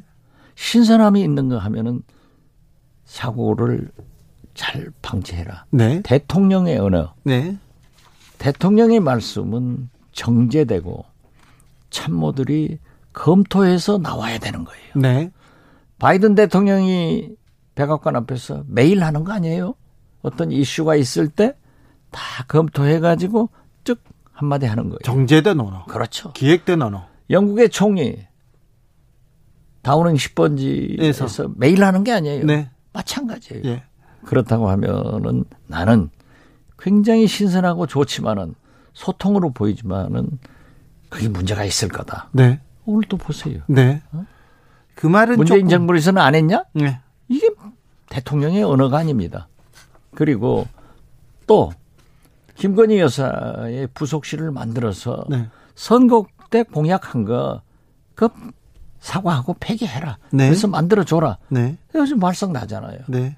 그 제가 그걸 지적했는데 그것도 맨 먼저 유월 일일 기사가 다 났어요. 네. 그러니까 정치 구단을 아무나 하는 게 아니에요. 그렇죠. 어? 네. 이거 보이는 거예요. 저는. 보였습니까? 그런데 예. 나는 참 재밌는 현상을 여기서 보았습니다. 네. 윤석열 대통령이 대통령이 된 게 법무부와 검찰에 의거해서 당선된다고요. 그렇죠. 예. 그런데 이재명 의원이 아이러니컬하게도 어떻게 됐든 법무부와 검찰에 의거해서 당대표를 나갈 수밖에 없게끔 만들어주더라고요. 지금요? 예. 저는 이재명 후보가 오늘 아침까지만 하더라도 여러 가지 좀 이상하게 생각을 했습니다. 네, 네, 책임론도 있고, 있고 뭐 여러 역할, 가지가 있는데 예. 저렇게 전방위적으로 네. 사정의 칼날을 댄다고 하면은 저는 당 대표로 나갈 것이다. 아 그런데 법무부와 검찰이 윤석열 대통령을 만들더니 네. 이제 또 윤석열 정부에서 품앗이를 해서 그런지 네, 이재명 법무부와 검찰이 이재명 의원을 당대표로 나가게 하는구나. 네. 저는 그렇게 느꼈어요. 네, 그래서 어떻게 됐든 네. 저는 우상호 비대위원장이 정치보복이다. 예. 이렇게 민주당에서 굉장히 단결된 모습을 보이잖아요. 네. 저는 김영삼, 김대중, 노무현 네. 이명박, 박근혜, 문재인 삼십 년간 네. 과거 청산하고 적폐 수사하고 진상조사했습니다. 그 그러한 일을 하게끔 우리 주진우 기자가 네. 앞장섰잖아요. 네, 저는 뭐 뒤, 뒤에서 따라가. 아무튼 뒤에서건 네. 어쨌건 네. 저도 그걸 네. 촉구를 했어요. 네. 그런데 지금은 삼십 년간에서 우리 국민이 필요합니다. 네. 또 사실 어지간한 것은 다 밝혀졌어요. 예. 그래서 지금 세계는 우크라이나 러시아 전쟁으로 네. 미국과 중국의 갈등으로 네. 엄청난 경제 전쟁을 하고 있고 우리 국민은 물가 전쟁하는 거예요. 네. 미국 연방준비제도 보세요. 영 점 칠오 퍼센트 이자를 올리니까 네. 자이언트 스텝이라고 하잖아요. 네. 다음 달에도 자이언트 스텝 한다는 거예요. 네. 우리 경제가 되겠어요? 담보 대출 주택 뭐 집 처음 사는 사람 팔십 퍼센트 된다는데 팔십 퍼센트까지 대출해 준다는데 그 이자를 뭐, 이자를 어떻게 감당해요? 예. 그 물가 견딜 수가 없습니다. 예. 그래서 저는 사정보다는 네. 경제 대책, 물가 대책을 여야 정의 머리를 맞댈 때이지 네. 그렇게 가서는 안 된다. 그렇게 가면은 김영삼 정부 때 사정을 해가지고 구십 퍼센트 지지를 받았잖아요. 처음에 인기 있잖아요. 엄청났죠. 네. 어? 막 별 네 자리 잡아드리고 뭐 이 막 천방지축이었죠. 그러나 결과적으로 경제가 망해서 아이엠에프 요한 위기를 불러옵니다. 그런데요. 윤석열 정부에 검사들이 주요 요직에 있잖아요. 윤석열 대통령도 검사였고 그래서 사정을 하면 사정정국으로 가면 어, 지지도도 그리고 지지층도 결집시킬 수 있다 이렇게 생각하는 것 같습니다. 그것이 문제예요. 음? 검찰이라는 게 동일체. 네. 네? 그래서 뭐 기수문화가 있잖아요. 네. 그 정부도 다양성을 추구해야 되는데 검찰공화국을 만들면은 되겠냐고요. 그리고 사정정국으로 들어가면은 국민은 박수 칠 거예요. 순간적으로. 그리고 인기도 올라갈 경, 수 있어요. 경제는 그렇죠. 네. 난 그래서 꼭 김영삼 정부를 답습하지 마라. 네. 지금은 저는 그래요. 네. 어? 그러면 너는 김대중 정부 때 문재인 정부 때 안 했냐. 네. 아 그런 것을 개선해 나가기 위해서 네. 정권 교체가 됐고 윤석열 대통령이 당선됐지 않냐고요. 네. 그러면 저는 우리 국민들이 볼 때 검찰총장 출신이기 때문에 사정은 제일 잘하실 분이에요. 네, 잘하겠죠. 제일 잘하실 분인데 네. 그것보다는 네. 용서하고 미래로 가는. 네. 그래서 경제를 살리는 대통령으로 가면은 아마 국민이 박수 칠 거예요. 네. 그러나 한동훈 장관이 말한 대로 또 대통령께서도 말씀하신 대로 검찰은 과거를 먹고 살아요. 예. 그러니까 과거에 잘못한 것을 수사는 하되 그렇게 사정정국으로 가지 말고 네. 속전속결로 빨리 처리하고 경제로 가자. 네. 미래로 가자. 이걸 강력하게 저는 윤석열 대통령께 건의합니다. 네. 윤석열 대통령이 도, 도어스태핑 기자들 앞, 앞에서 경제로 가자, 미래로 가자 그 얘기만 해도 아, 훨씬 나아질 텐데. 그런데 지금 윤석열 대통령도 보도를 보면은 경제 말씀만 하신대요. 네. 그러다가 그냥 도어스태핑에서 한, 한 번씩 세 버린단 말이에요. 네. 어? 아 양산. 그렇죠. 문재인 대통령 사저 앞에 그 꽹가리 부대 그 확성기부터 저도 갔다 왔는데요. 대화를 못 해요. 아이고. 법대로 하라? 아, 그러니까 지금 아크로비스다. 윤석열 앞에 대통령 네. 아파트 앞에 또 그거 시작하잖아요. 네. 저는 이것도 나쁘고 저것도 나쁘고 그거 안 해야 돼요. 그렇죠. 네. 정치가 지도자가 그렇죠. 그런 갈등 가라앉히게 그렇죠. 조정해야죠. 그럼 만약에 문, 윤석열 대통령께서 어?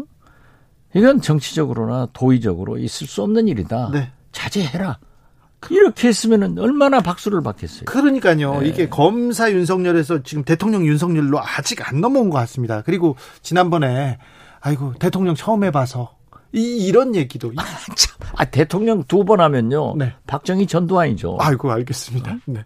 독재 정권인 거예요. 아, 네 알겠습니다. 아, 누구나 대통령 처음 해보지. 네 알겠습니다. 그래서 나는 그러한 것을 신선함 뒤에는 반드시 사고가 나니까 도어스태핑을 좀 정제되고 네. 어? 참모들의 의견을 들어서 말씀하시고 차라리 한 달에 한 번씩 전 청와대 출입 기자들과 간담회를 갖는 것이 어쩌냐 이런 대안을 제시하는 거예요. 김대중 대통령은 계속 고민하고 고민하고 고쳐서 얘기하셨죠. 그렇죠. 그걸 배우셨고.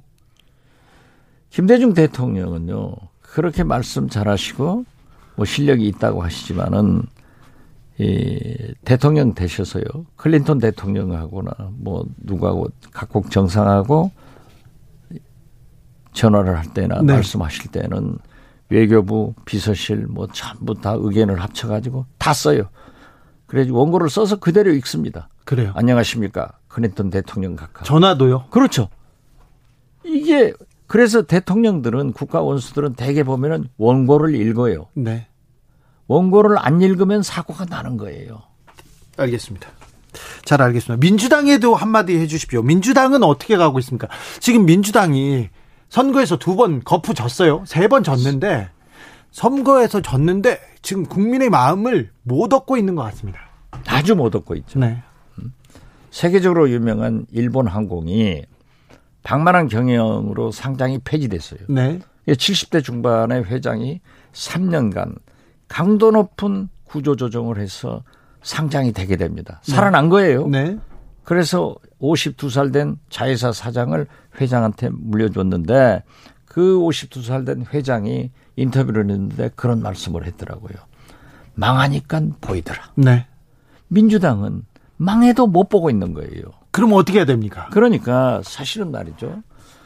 패배한 정당은 항상 싸우고 뭐 또 승리한 정당은 처음에는 가만히 있지만은 논공행상으로 지금 벌써 싸우잖아요. 네.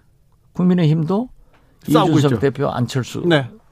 의원 이안 전쟁한단 말이에요. 네네. 민들레 전쟁도 했잖아요. 네. 뭐 식물원인지 민주당은 네. 또 수박 전쟁을 해. 예. 아무튼 제가 볼 때는 그러면 안 된다. 네. 그런데 이런 게 있어요. 보수 정권은 실패하고 잘못해도 구렁이 담 넘어가듯 쓱 넘어가서 자기들 잘한 것만 계속 얘기를 합니다. 네. 그런데 진보 정권은 실패하면은 반성하고 백설이고 싸우면서 총구를 앞으로 향하지 못하고 옆으로 동지들을 쏴대니까 시끄러운 거예요. 네. 그러나 다행히 저는 이 국민의힘도 권성동 원내대표가 잘 했더라고요. 네. 과거 탓하지 말고 실적으로 국민들에게 보이겠다. 네. 이 얼마나 좋은 말씀이에요. 네. 그런가 하면은 우상호 비대위원장도 수박 얘기하지 마라. 네. 그리고 오늘 제가 듣기로는 뭐 전당대회 준비위원장 뭐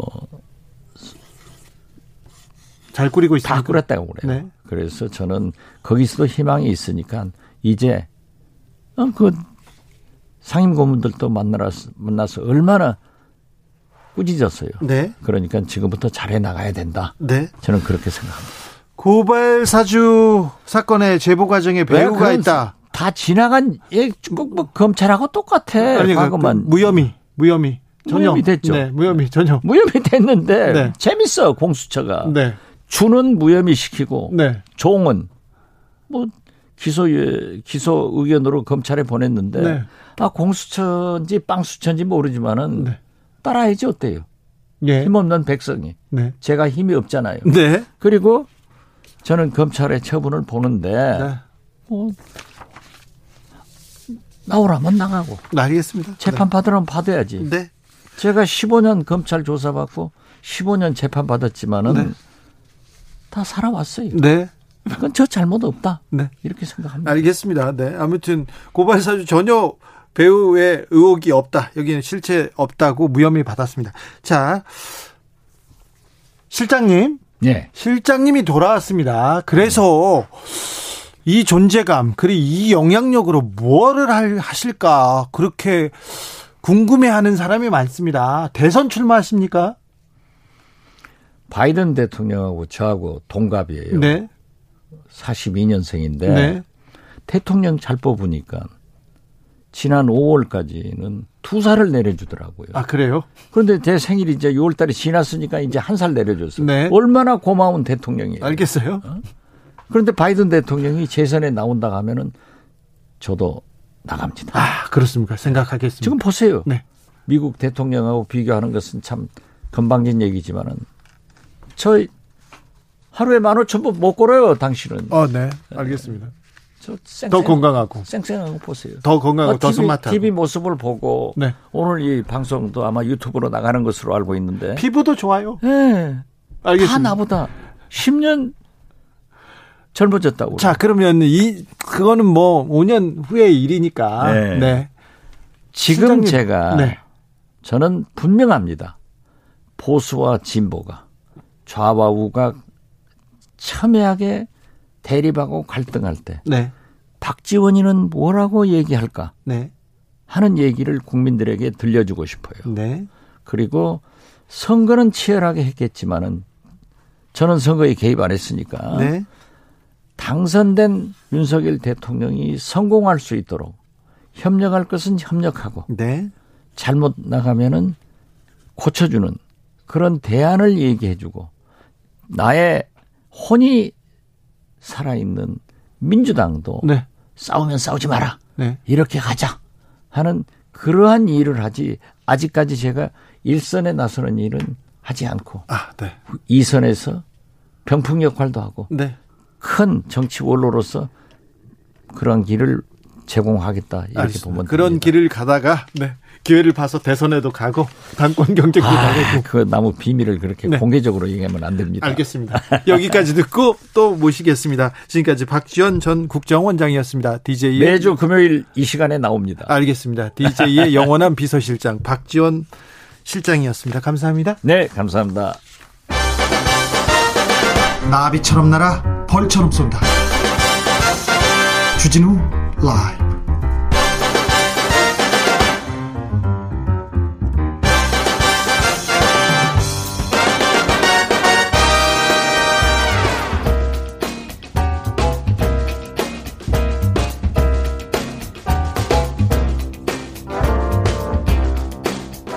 훅 인터뷰 이어가겠습니다. 행정안전부의 경찰국 신설 움직임, 여기저기에서 논란의 목소리 들려옵니다. 방금 전 오후 다섯 시부터 경찰청장 주재로 긴급 간부회의도 열리고 있다고 하는데요. 경찰국 신설 논란의 쟁점은 뭔지 짚어보겠습니다. 건국대 경찰학과 이웅혁 교수 모셨습니다. 안녕하세요. 네, 안녕하십니까. 어, 정부가 음, 검경 수사권 조정해서 경찰에 너무 좀 권한이 커졌다, 통제해야 되겠다, 이런 얘기를 하면서 행정안전부에 경찰국 신설하겠다 이렇게 얘기 나옵니다. 네, 그렇습니다. 네, 이, 이 말은 어떤 의미고요? 경찰에서는 어떻게 받아들이고 있습니까? 일단 그 사실 그 경찰이 그 정권 초기에 집단적 의사를 이렇게 표현하는 것은 아마 건국 이래 처음이 아닌가. 네, 없었던 일이죠. 네. 상당히 그 정치 권력에 이게 민감한 네. 또 그 살아있는 권력엔 더 이렇게 좀 약한 이런 모습이었는데 네. 이번 그 상황을 그 전국적으로 보게 되면 그 경남 직장 협의회에서부터 네. 뭐 부산, 뭐 전남, 뭐 이르기까지 말이죠. 네. 또 내부망에는 뭐 이를테면 시까지 있었습니다. 침묵이라고 하는 시까지. 네. 왜 그 지휘부들은 이렇게 그 잠자코 있느냐에서부터 네. 더구나 더군다나 그 경호회 역시 성명을 그 발표하고. 또 그 어, 일 인 시위도 뭐 이를테면 대통령실 그 앞에서까지 이렇게 그 하고 있습니다. 네. 그렇죠. 잠깐 말씀처럼 지금 심상치 않은 뭐 이런 것 때문에 그 전국에 지금 이 국장들이 모이는 뭐 이런 회의도 그 한 것 같은데 요체는 결국은 지금까지 그 경찰 선배와 어떻게 본다면 그 사 일구 정신의 산물이 사실은 이제 그 경찰 중립화라고 보입니다. 네. 사 일구의 아들과 사 일구의 자산이 사실 경찰 중립화다. 저는 그렇게 생각합니다. 네. 왜냐하면 천구백육십 년대 제이 공화국의 헌법 속에 경찰 중립화가 필요하다라고 하는 조항이 들어갔습니다. 칠십오 조에. 네. 오 조에. 그래서 이것은 이제 헌법적 그 가치인 것이죠. 네. 그런데 그 헌법적 가치가 법률도 아니고 시행령에 의해서 지금 훼손될 수 있다라고 하는 이런 그 심각성들을 일선 경찰에서 현재 그 느끼기 때문에 네. 바꿔 얘기하면 지금까지 그 역사적 그 질곡상 경찰이 그 자의반 타의반으로 네.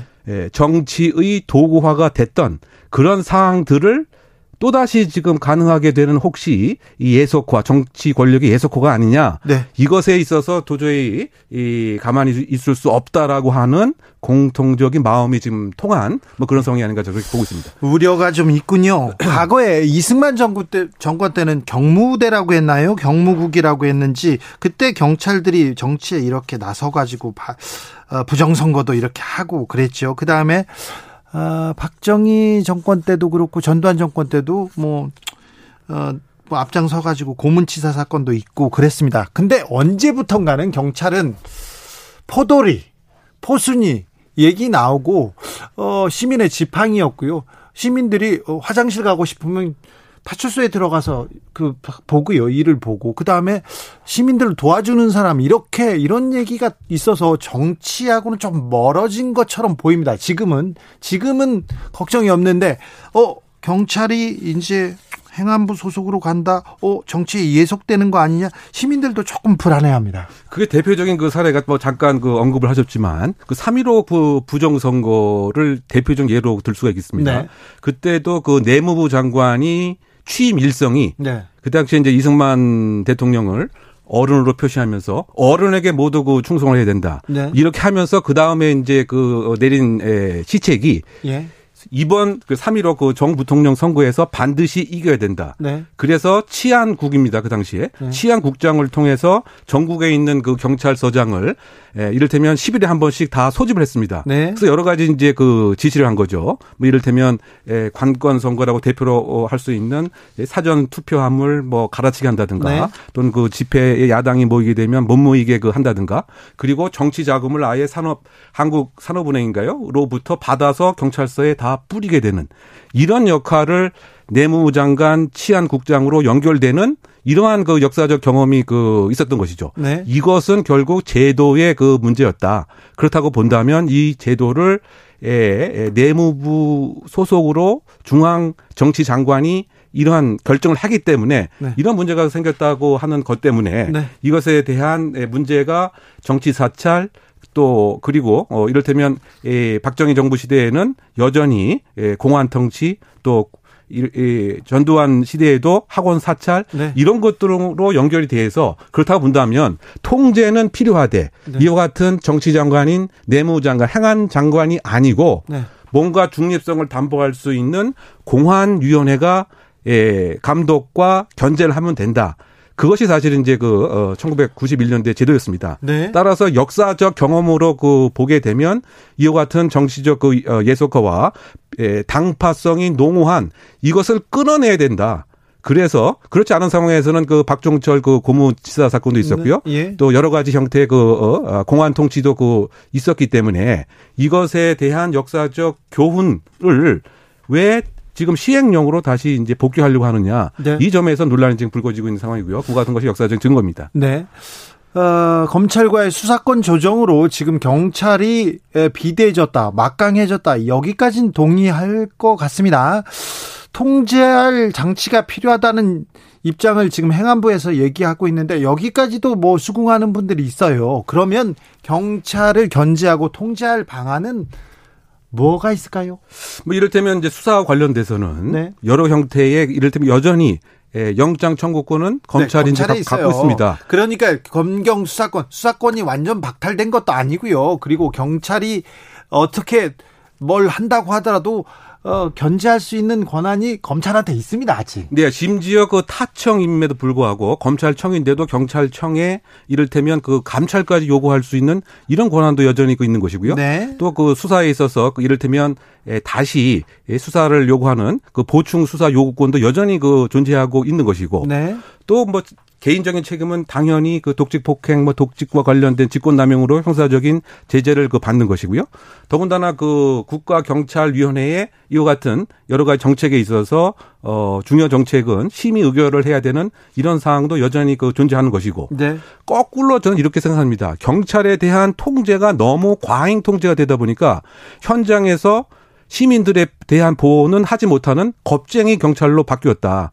뭐 대표적인 사례가 그 몇 달 전에 발생했던 인천 그 층간 소음에서 네. 왜 경찰이 현장을 그렇게 그 이탈해서 도망갔는지. 그건 경찰이 좀 좀 무능하고 좀 대응을 잘못한 거 아닙니까? 왜냐? 여러 가지 형태의 과도한 통제 때문에 겁나서 네. 이를테면 그 민사 책임, 형사 책임. 네. 그러니까 행안부에서는 도대체 경찰이 이런 문제가 무엇 때문인지, 무엇이 부족했고 어떻게 그 지원을 해줘야 되느냐 이것에 그 관심을 갖기는커녕. 계속적인 그 통제에만 있다 보니까 제일 약한 경찰이 세계에서 어떻게 본다면 네. 공영 경찰은 고사하고 공영이라고 하면 힘이 세고 강하지 않습니까? 네. 이런 강한 경찰이 왜 현장에서는 그렇게 약합니까? 이 점에 사실은 이제 그 행안부 장관이 네. 지원과 무엇인가 문제점에 대한 진단을 해야지 어떠한 목적으로 계속 이렇게 그 통제만을 목적에 두고 있는지 그 근본 이유가 상당히 좀 의문이 듭니다. 예전에 제가 사회부에서 이렇게 경찰 취재 갔어요. 그때도 매맞는 경찰 이런 부분 때문에 제가 취재 갔었는데 어, 경찰 사이에 이런 얘기했더라고요. 총을 꺼내서 쏘지 말고 차라리 던져라 이렇게. 너무 제한 사항이 많아서 총을 꺼낼 수도 없고, 그리고 또 어 뭐 시민들이 폭행하면 이게 맞을 수밖에 없는 그런 구조는 좀 잘못된 것 같습니다.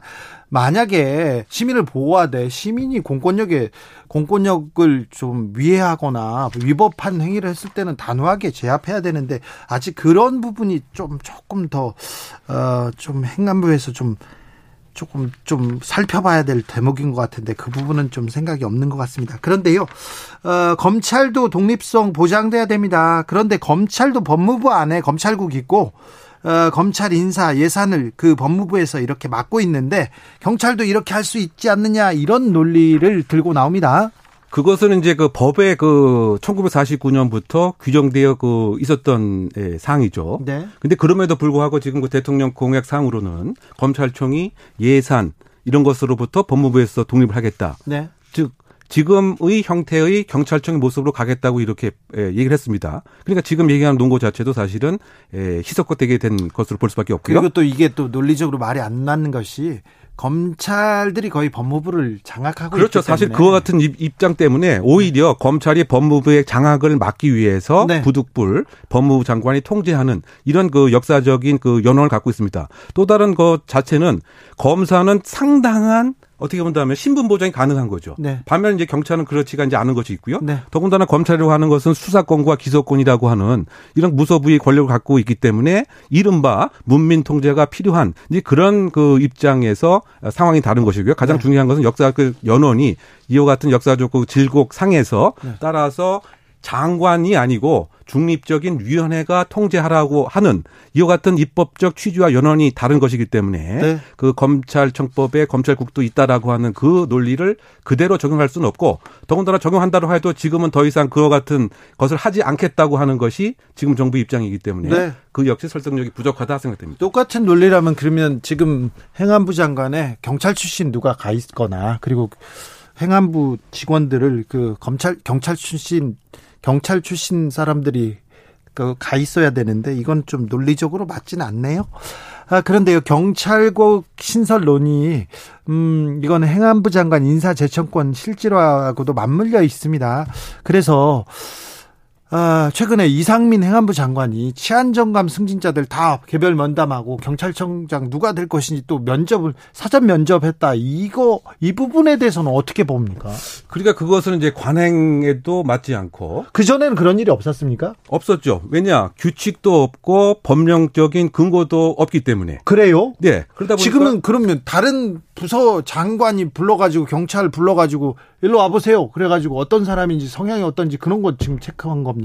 어떻게 본다면 상당히 경찰을 바라보는 시각이 간접적으로 투영된 것은 아닌가. 뭐 저는 그런 판단을 합니다. 아주 그 높은 곳에 있기 때문에 내가 다 이거를 따져봐야 되겠다. 뭐 그런 것이 아닌가 생각되고 네. 현실적으로는 이른바 그 승진을 하나의 그 매개로 해서 어떻게 본다면 예, 의사에 동의하는, 또 조금 더 구체적으로 표현하게 되면 이, 이것을 이른바 경찰국 설치를 제안할 테니까 승진에 적극적으로 무엇인가 암묵적인 네. 이러한 그 비공식적인 계약 관계, 예. 또, 또 구체적으로 표현하게 되면 혹시 그 충성을 담보하는 뭐 이런 과정의 한 부분이 아니었던가 이제 생각을 됩니다. 네. 그렇지 않고서야 이렇게 그 갑자기, 더군다나 여기 승진 대상자가 된 사람들을 만약에 경무관부터 치안총관까지 된다고 본다면 불과 일 년 남짓 사이에 초고속 승진을 하게 되는 이런 그 전례이기 때문에, 전례가 없는 상황이기 때문에 이것은 그 절차적 공정성에도 그 맞지 않고요.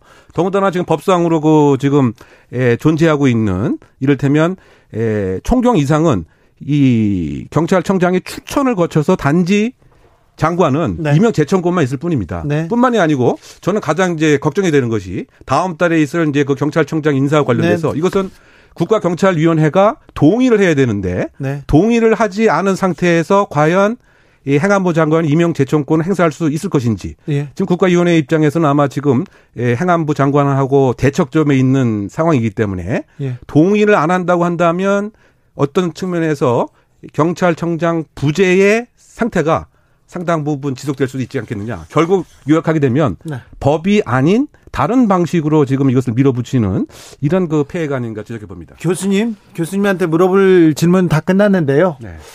지금 경찰 주변에서는 누가 차기 경찰청장이 된다고 합니까? 지금 어쨌든 그 육 인 중에 그 일 인인 것이죠. 네. 그래서 지금 어쨌든 그 치안 예, 정감, 정감 중에서 네. 경찰청 차장을 맡고 있는 사람이 아니겠느냐. 네, 경찰청 차장이 청장이 될 거라고 얘기를 하고요. 또 누가 고속 인사를 고속 승진을 한다고 벌써 지금 뻔히 다 나와 있어요. 네, 그렇죠. 이렇게 아, 이 저 저 이쪽 라인이기 때문에 이 사람이 승진할 거야, 이 사람이 실세야 이렇게 하고 또 줄을 선다 이런 얘기까지 있는데 이건 또 조직의 조직의 건강함을 해치는.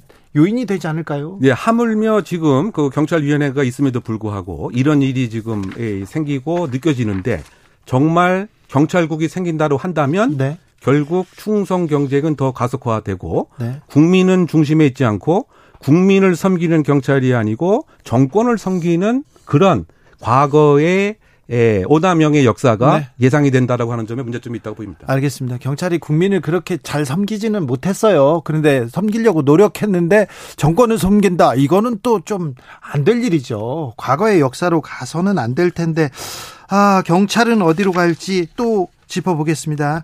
아, 말씀 잘 들었습니다. 건국대 경찰학과 이웅혁 교수였습니다. 감사합니다. 네, 감사합니다. 교통정보센터 다녀올까요? 임초희 씨. 정치 피로, 사건 사고로 인한 피로, 고달픈 일상에서 오는 피로. 오늘 시사하셨습니까? 경험해보세요. 들은 날과 안 들은 날의 차이. 여러분의 피로를 날려줄 저녁 한 끼 시사 주진우 라이브.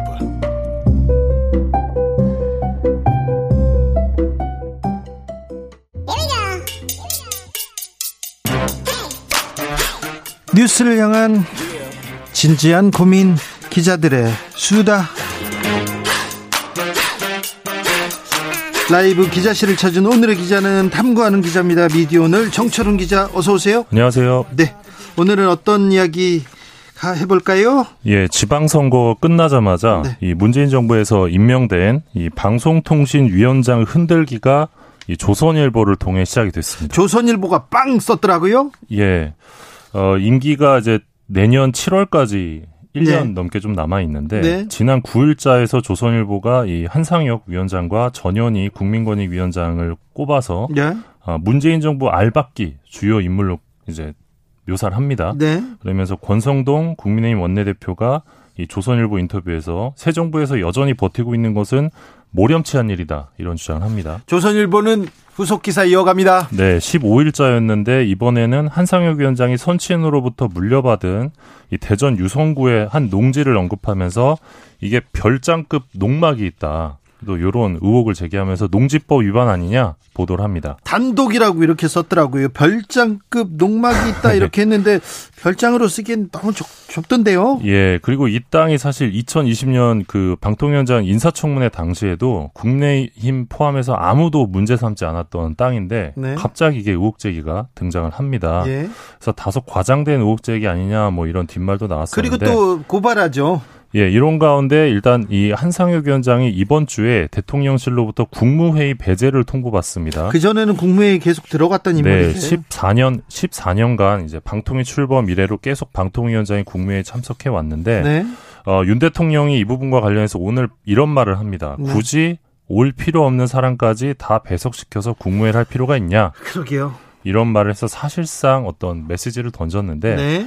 어, 아까 말씀하신 대로 이런 가운데 이제 법치주의 법치주의 바로 세우기 행동연대가 이천이십년 팔월, 그러니까 일년 십개월 전인데요.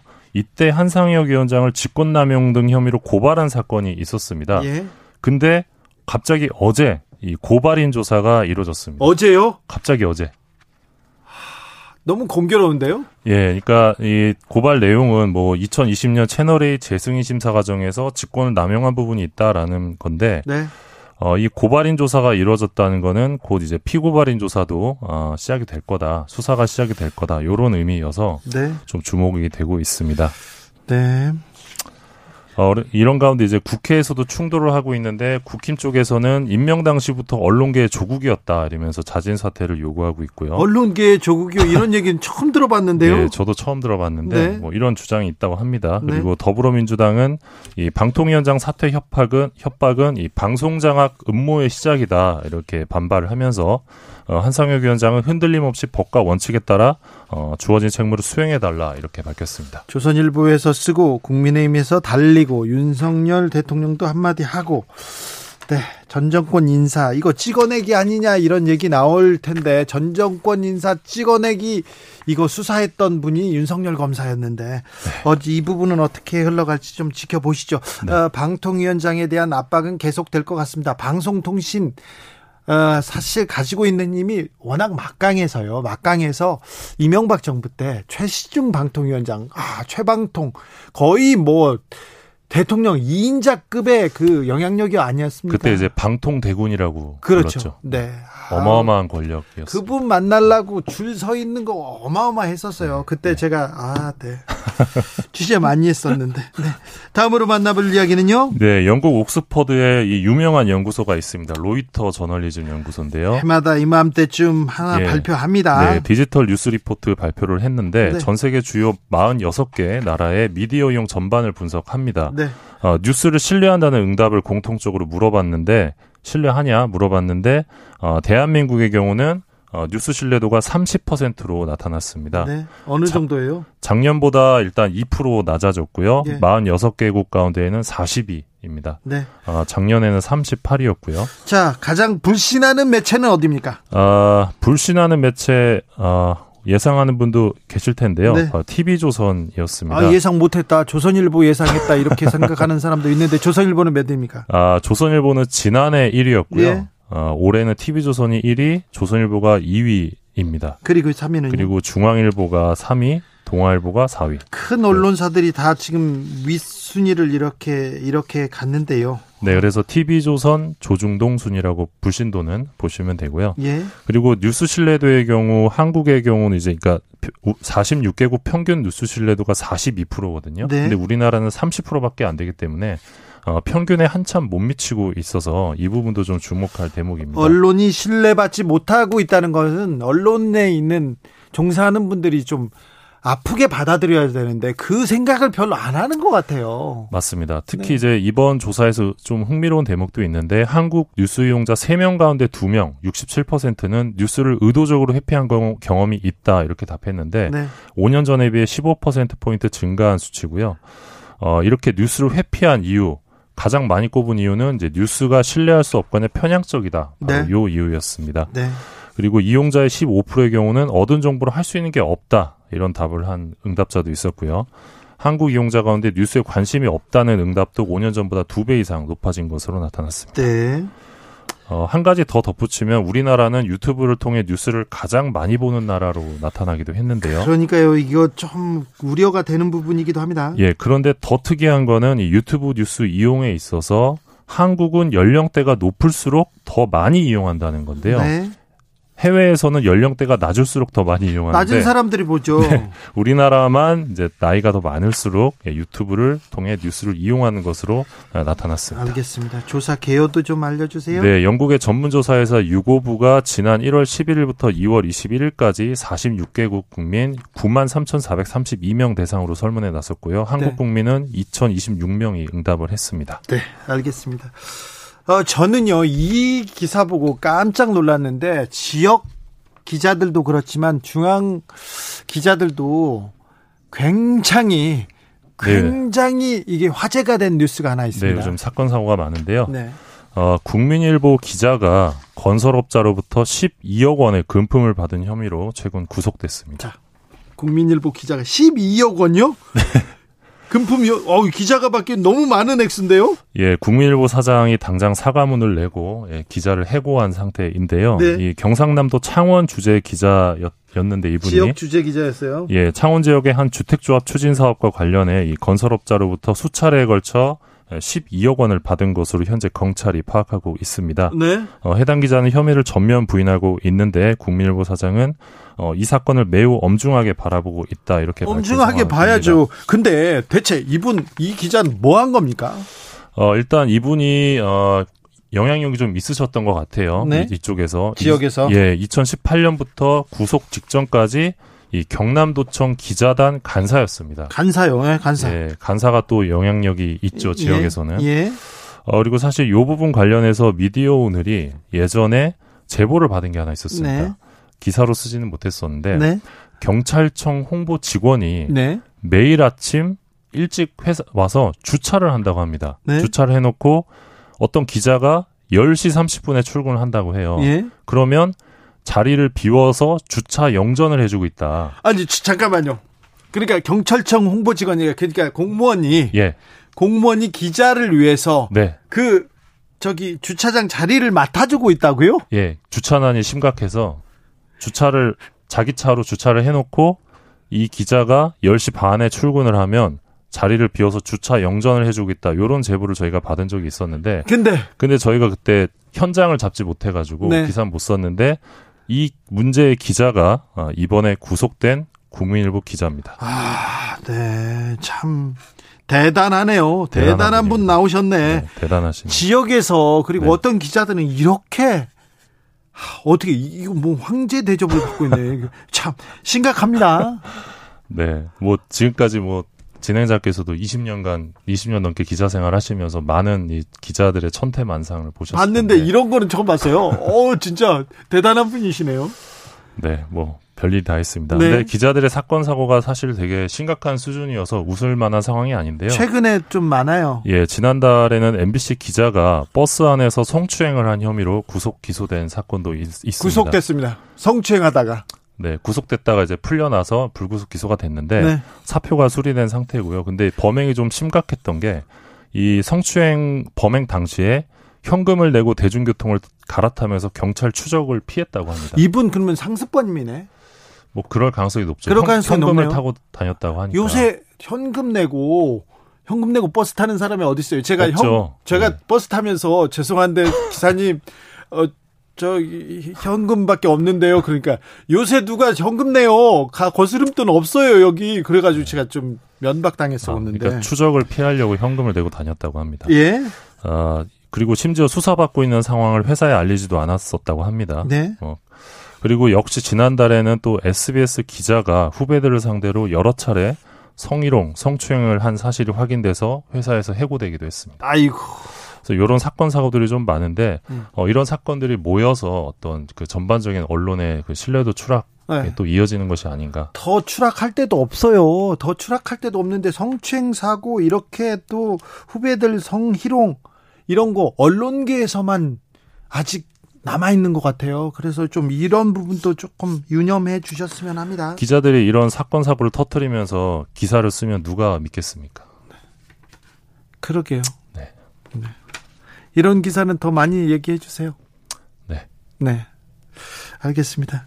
지금까지 어, 뭘 탐구하고 있습니까? 지금은? 탐구하는 거요? 네. 알았어요. 얼른 부끄러운 가요. 것들을 많이. 네. 네. 미디어 오늘 정철훈 기자였습니다. 감사합니다. 고맙습니다. 네. 김태현님께서 주진우 기자님이 수고하셨습니다. 내일은 스페셜로 뵙겠습니다. 내일은 스페셜로 뵙니다. 아, 주진우 라이브 돌발 퀴즈의 정답은 칠 일이었습니다. 정답은 칠 일이었습니다. 아까 김태현 님이 말씀해 주신 대로 주, 주진우 라이브 스페셜로 저는 내일 오후 다섯 시 오 분에 들어오겠습니다. 돌아오겠습니다. 아직 코로나가 물러난 거 아닙니다. 아니 파우치 미국에서 코로나 방역센터 대장이 걸렸다지 않습니까? 그러니까 주말에 조심하셔야 됩니다. 지금까지 주진우였습니다.